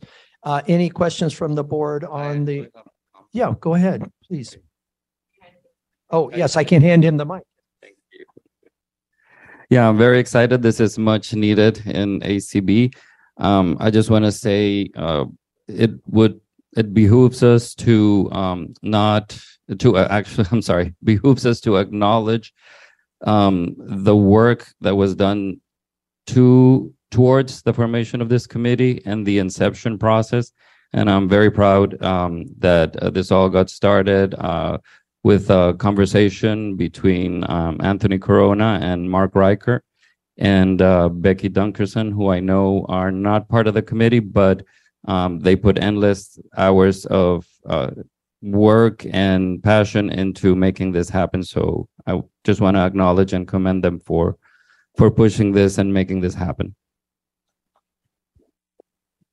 Thank you, Gabriel. Very well said. Thank you, thank you, thank you. Yes. Everybody contributed, did a great job. So thank you. All right. Um, item D on the agenda is we have formed a major individual gifts committee. Uh, Bill Reeder spoke a lot to that uh, yesterday during our workshop. Uh, but that committee has been formed. Uh, we had our initial meeting on uh, last Sunday on the 16th. And I believe we have our next meeting scheduled for the 4th. Uh, so we're going to meet uh, every other week here as we kind of uh, put things in place. Uh, I think I shared yesterday with who the members of that committee are. So thanks, thanks to all them for participating.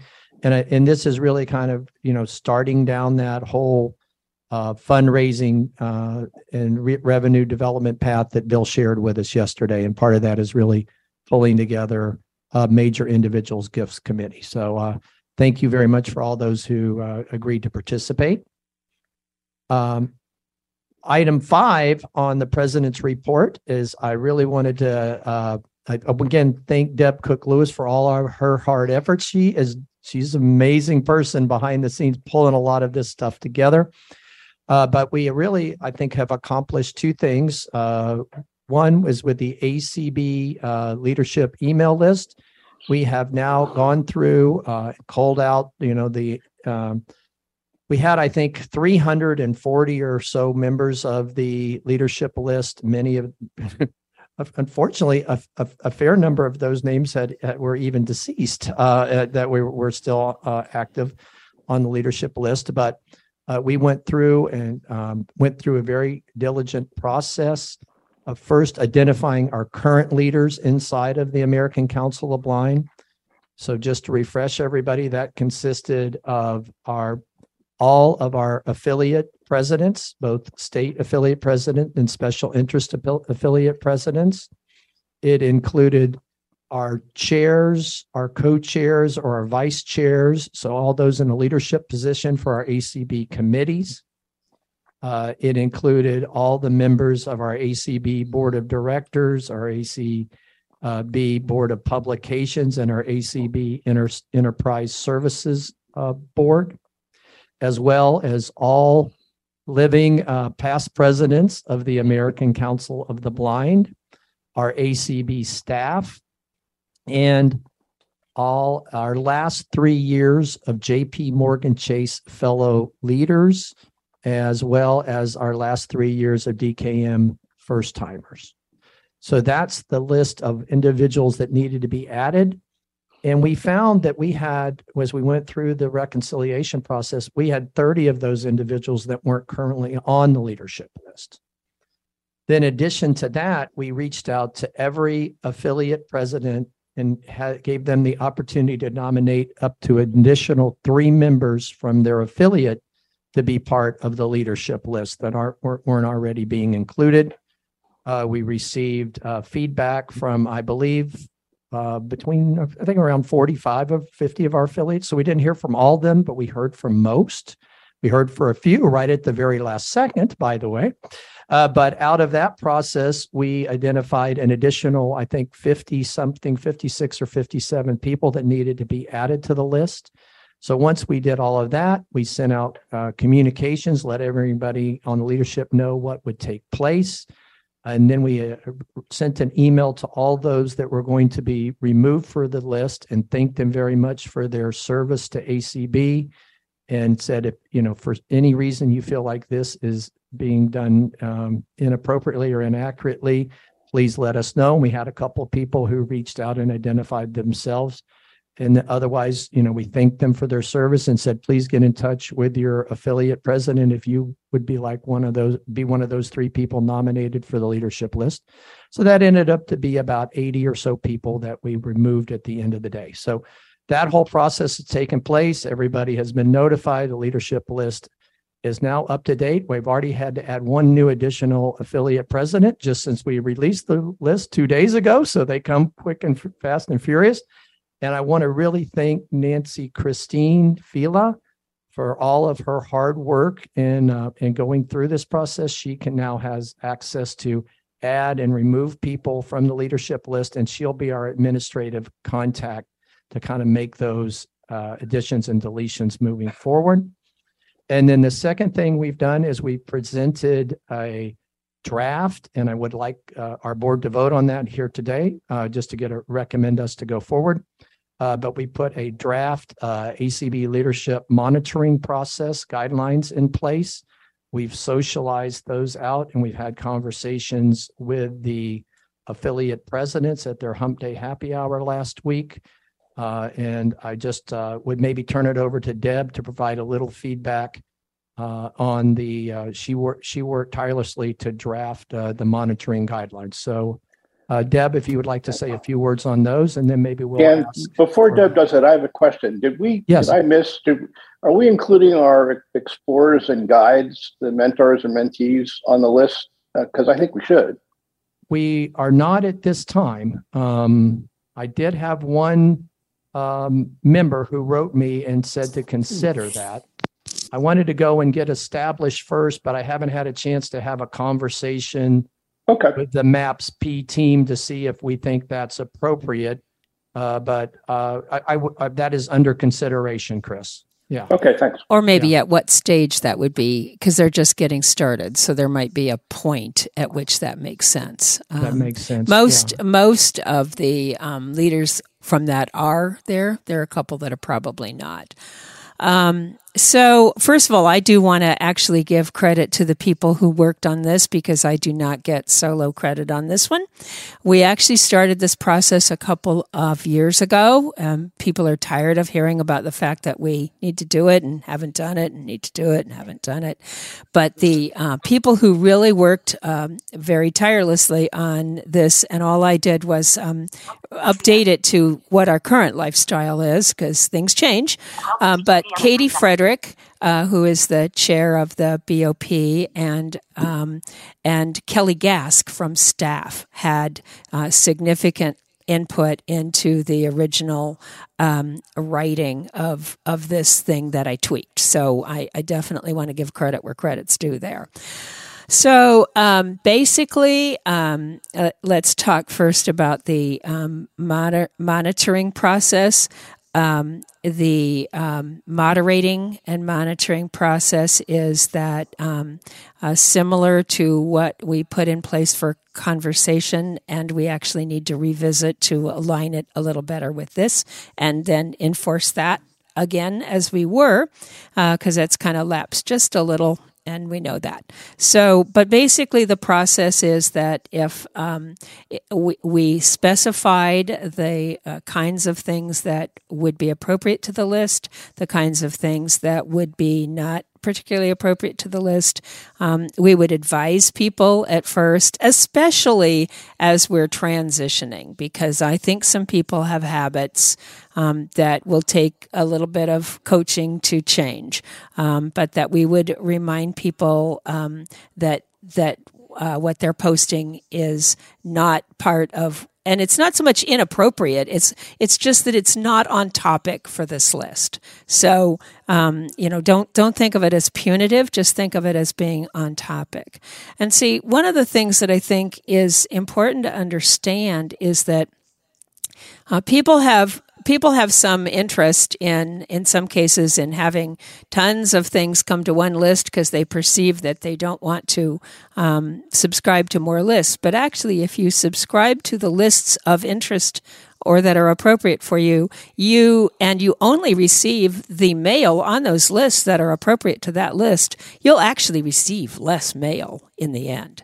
And that is what most people's goal has been is to receive appropriate mail and receive uh, less of it.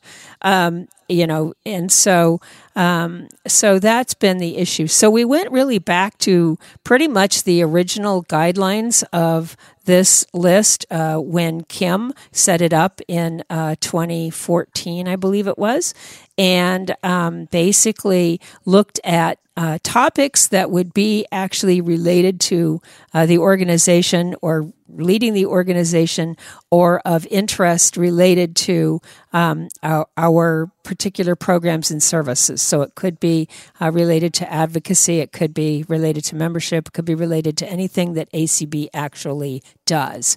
We also said that that should include um, information about major affiliate events. Um, so when your affiliate is having a convention or a major other event, um, including major fundraisers, that, that that's certainly appropriate to um, share here. What we said is not appropriate to do here or off topic, as I said, would be the better choice, is uh, we do receive quite a few posts on this list of sort of generic community information about technology or about uh, things that other organizations are doing, if they really don't pertain to the leadership of ACB per se, um, those should be probably sent to conversation if they might be of interest over there. Um, but the thing that we'd really like to see people do is to share information about where that information comes from that they're forwarding. For example, every day I see posts from David Goldfield's excellent list. And if you think those are excellent posts, you should subscribe to that and get it. So I think it's more useful to, to do that rather than simply forward a a number of posts from someone else's list. And I realize we all have a delete key, but the volume of mail and finding mail in your inbox is is sometimes a real challenge. So uh, we really want to restrict um, that, and we're going to. Um, do that. The other item that we're going to restrict is um, announcements of calls or meetings. I, I usually say calls because most of our meetings have a call attached to them these days, but meetings uh, or events that are not sponsored by ACB or its committees. So if your committee, for example, uh, this week membership is actually holding a series of uh, membership related calls. They are the, the the property and the sponsorship of the ACB membership committee, and it's entirely appropriate for them to post those to the leadership list. But all of the other uh, over 100 calls per week that are on the community are posted to the community list. And uh, that is, and, and some of them also get posted to conversation. And I think it's completely unequitable that there are some people who can post their call information to leadership and other people who cannot. So the simpler way to do that is to say that this is about ACB events. And I don't want the moderators of the list to have to make a judgment about whether your event is an ACB event and say, oh, this one's good, that one's, that's too time consuming and too much moderation. So it simply will be the events of the ACB um, uh, committees, boards, and whatever ACB specifically has. One thing that came up at the last BOP meeting, and I uh, added it to the policy at the last or policy process guidelines here at the last minute, is the thought that um, there might be some value in posting um, weekly to um, to the leadership list. A list, uh, not including the Zoom information, because sometimes that stuff changes, and the uh, community has chosen to kind of post calls the night before. But it might be helpful to um, to to post a list of sort of expected events that are not those ACB events, but that are different than just uh, chat calls or you know but that have content or have guests or have things. And those are um, av- available uh, right now to um, facilitators in the community. We see those. And also um, there are other items that i see come by on the leadership list that could be really appropriate uh, to that. So, um, so um, if, if, that's of interest here, that's been of interest elsewhere. So we added that to the process so that we could send out something once a week. But right now, the problem we have is people sometimes uh, sending multiple posts about their event. It's going to happen this week. It's going to happen tomorrow. It's going to happen today. It just happened 20 minutes ago. Stop. So um, we get uh, we get um, uh, requests every day for this this sort of change to occur. So what we're hoping is to actually um, is to actually uh, work this out in a, in a good way. Um, one of the issues about the maps, they've also actually created their own um, sort of form of leadership list. And so, whether it makes sense to uh, ask them to be on another one, or whether it makes sense to make sure that information that is available on one is is cross pollinated to the other, it might reduce the number of people who get duplicate information. So, we'll need to work with them and see what's the best way to do that. But essentially. Um, what we would like to do is establish this and then identify um, a couple of people to help moderate it and to to be able to use good judgment. And then we um, uh, want to um, uh, recommend. We will be recommending to the BOP that they um, modify the conversation list a little bit as well. The big change there would be encouraging, strongly encouraging people to only post once about an event, so you don't have this sequence of traffic about every event or many events. So um, it, it's kind of experimental. It's been a while in the coming, but you know we really want to make the the leadership list um, very, very focused. It, its purpose is not to provide information for you to forward to everyone else. Um, anyone who wants to have information from ACB can subscribe to the community list, to the conversation list, to the media announce list, um, and we need to sort of work with the media uh, task force that's a committee that's just been formed to beef up the process for how that media announce list gets used. So it's kind of a process of working through all of our email communication and, and some of our other communication perhaps as well, but particularly how we manage our um, email list. So this is the proposal, at least right now, with respect to um, the leadership list. All right. Well, thank you very much, Deb. I'd now like to consider a motion uh, to approve our ACB leadership monitoring guidelines. Ray Campbell has moved. Do I have a second? I'll second. Second, David Trott. All right. Any discussion?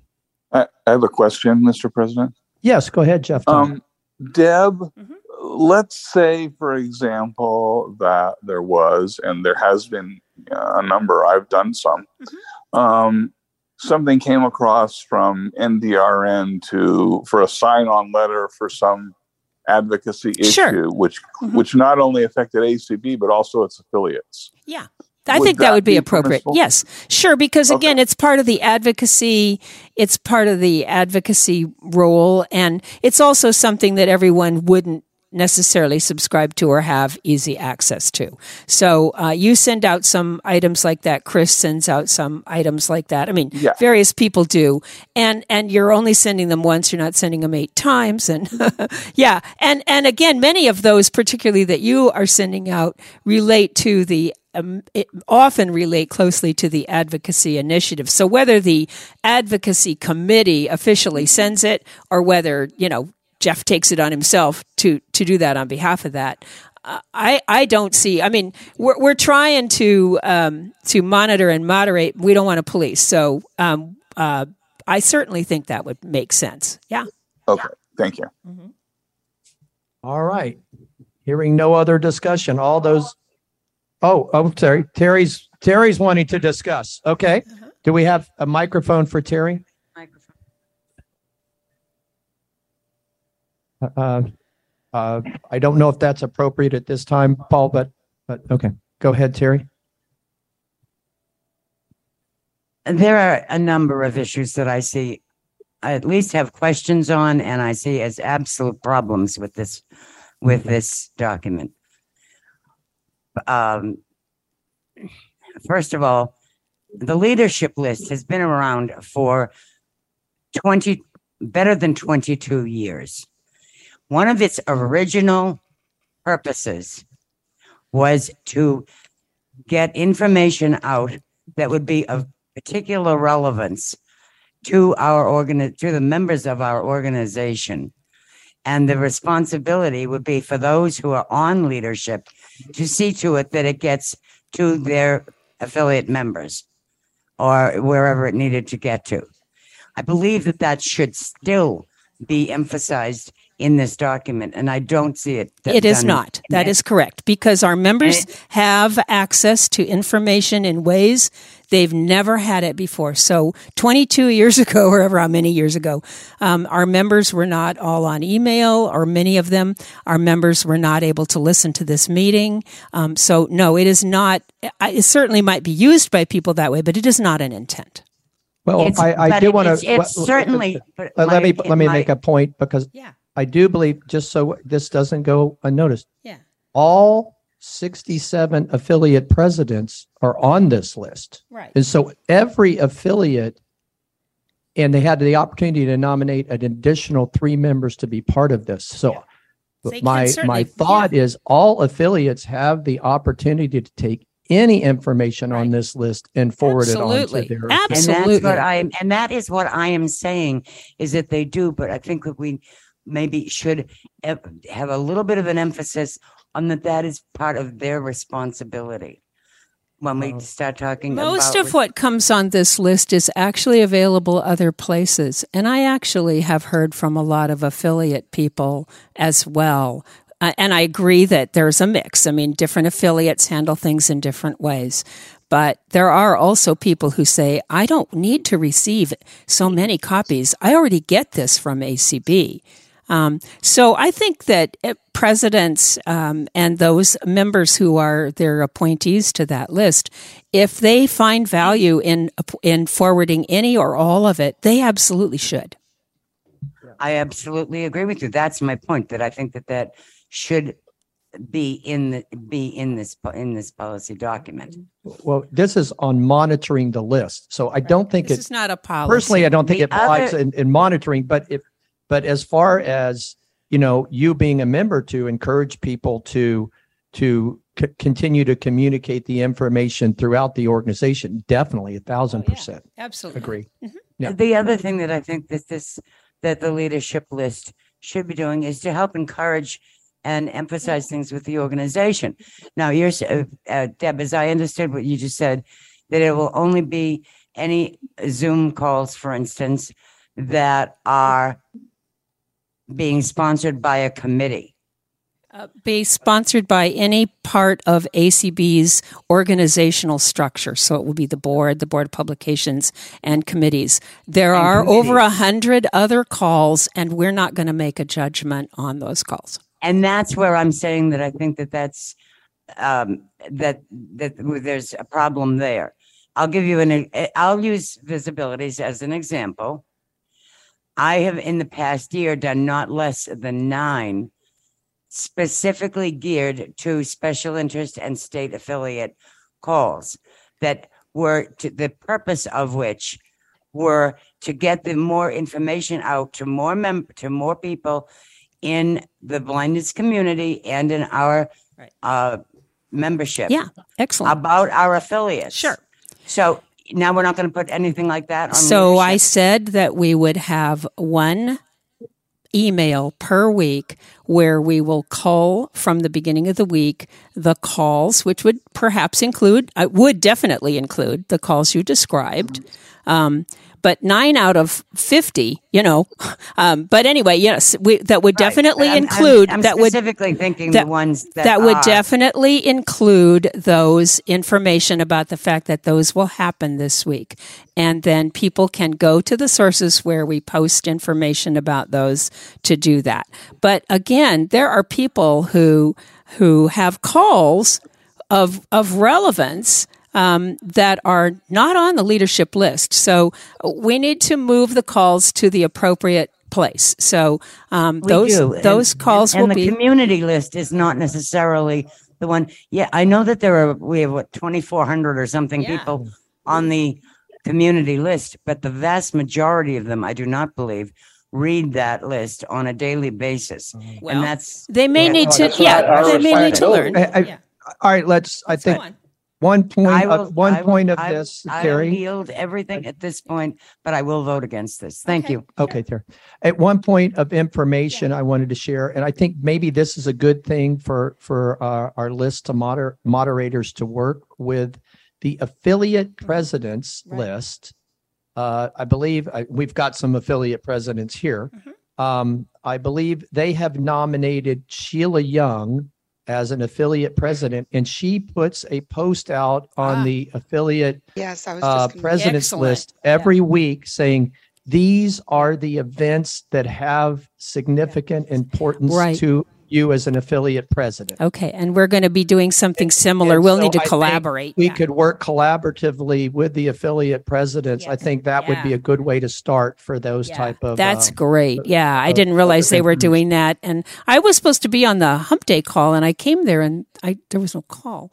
Um, so, Oh. um, um, so anyway, um, um, it said I was in the right place and the right time. The, but yeah. call information changed. Okay, see, I Um, didn't get that. All right. So anyway, it doesn't matter now, but that's why I was not there because I, I truly meant to be. But So- so I- if we're going to send that and they're going to send that and we collaborate on that, I think that's a wonderful I, I think that's a very good place to start. All right. Uh, any other comments, uh, discussion before, from the board? All right. Any, okay. All those in favor signify by saying aye. aye. Aye.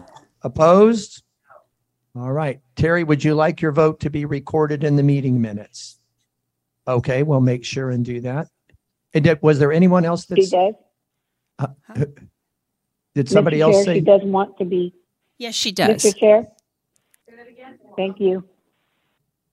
Okay. Okay. So uh, Denise, you re- you have that recorded in the minutes? Denise Yes. Colley? Okay. All right. Very good. Thank you. All right. The last item before we get to break for lunch, and that is just I wanted to make sure that everybody knew we've got some upcoming uh, board of directors meetings. So, uh, kind of expanding F a little bit, our next set of meetings are going to be to discuss the budget, both the revenue side. We typically, the first night, cover the revenue side of the budget plus the budget for the ACB conference and convention. And then the second night, we discuss the expense side of the budget. And then we vote the approval of the overall budget. So the proposal out there, at least uh, from Nancy uh, Becker, our chief financial officer, who is really important to this process. Uh, she's got some things she's got to uh, get done here prior to Thanksgiving. So she would like to recommend for us that we do it the first two Mondays in December uh, in the evening, starting at eight o'clock. So those would be December 5th and December 12th. So would those two days work for folks? I know, Kim, you may, the ADP committees don't all meet in December, so hopefully we can work around that. Yeah. 8 p.m. Eastern, yes. On the, this would be the 5th of December for the revenue and convention side and the 12th for the expense side. Well, I'm hoping no more than three hours. Yes. but, but that's this board. So, uh, you know, it, less, three or less. Yes. Yes. Would, would those dates work for everybody? Yes. Okay. Yes, I think All right. so. Very good. Very good. Uh, all right. If Nancy, if you get a place, and then the other is we'll have our next telephonic uh, full board meeting at the end of Jan- January. So that's Tuesday, January 31st, again at eight o'clock. Mr. That'll President, be can- the only bo- additional board meeting we have before the DC Leadership Conference. Question? Miss- yeah, Mr. President, can Yes, we just Jeff. make sure we get calendar invites for these, please? Oh, yeah, we'll, we'll do that. Yeah, Well, I- really we wanted to soon. get- We'll do Yeah, a, we'll do a yeah, save the date that- and then we'll add the, we'll add the Zoom uh, in as soon as we get that created. Yeah, that's that's hugely important. Okay. So if we're all good on that, now the other thing, while we've got the key players here, our budget committee, which is Jeff, uh, David, and Deb. Nancy, I believe you would like, because the budget committee has to meet and go through all of this Yeah. before the board goes through it. Yep. So the proposed dates on that, I believe, are either the 16th or 17th of November to do the revenue side. And then hopefully that Monday, the 21st of November to do the expense side. So for Deb, uh, Perfect. Jeff, and we were thinking maybe to do those as a morning event that would maybe. It is Thanksgiving week. Uh, Thanksgiving week is the, yeah, the 20, But we were going to do it only on that Monday morning. So. Oh, we by, start at nine Eastern. by, by Monday morning? Okay. No, Friday. No, you.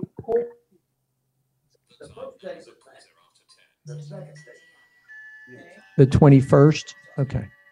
So if we moved it back, both back to the week before, could, could the team do the 16th and the 18th? They would start at 10 a.m. Eastern, or no, 9 a.m. Eastern, which would be 6 a.m. on the West Coast, which is Deb, you and Jeff. That'd be fine with me. I know y'all like to do it then. Yeah. Well, Jeff likes to. I can't say I do. All right. So Especially in the winter, I don't. yes, yes. So we'd be good on the 16th and the 18th for those. Yeah. Okay. Nine, a- yeah, yeah. hmm In nine AM Eastern. Okay. Yeah. Okay. All right. Thank you do all very much. We will now be in recess until one o'clock. So thank you all very much. And uh, Rick those- Lewis will be coming to stream you this afternoon. I will be still here in the meeting, but you will have an extra person up to the up to the point of your executive session. Okay.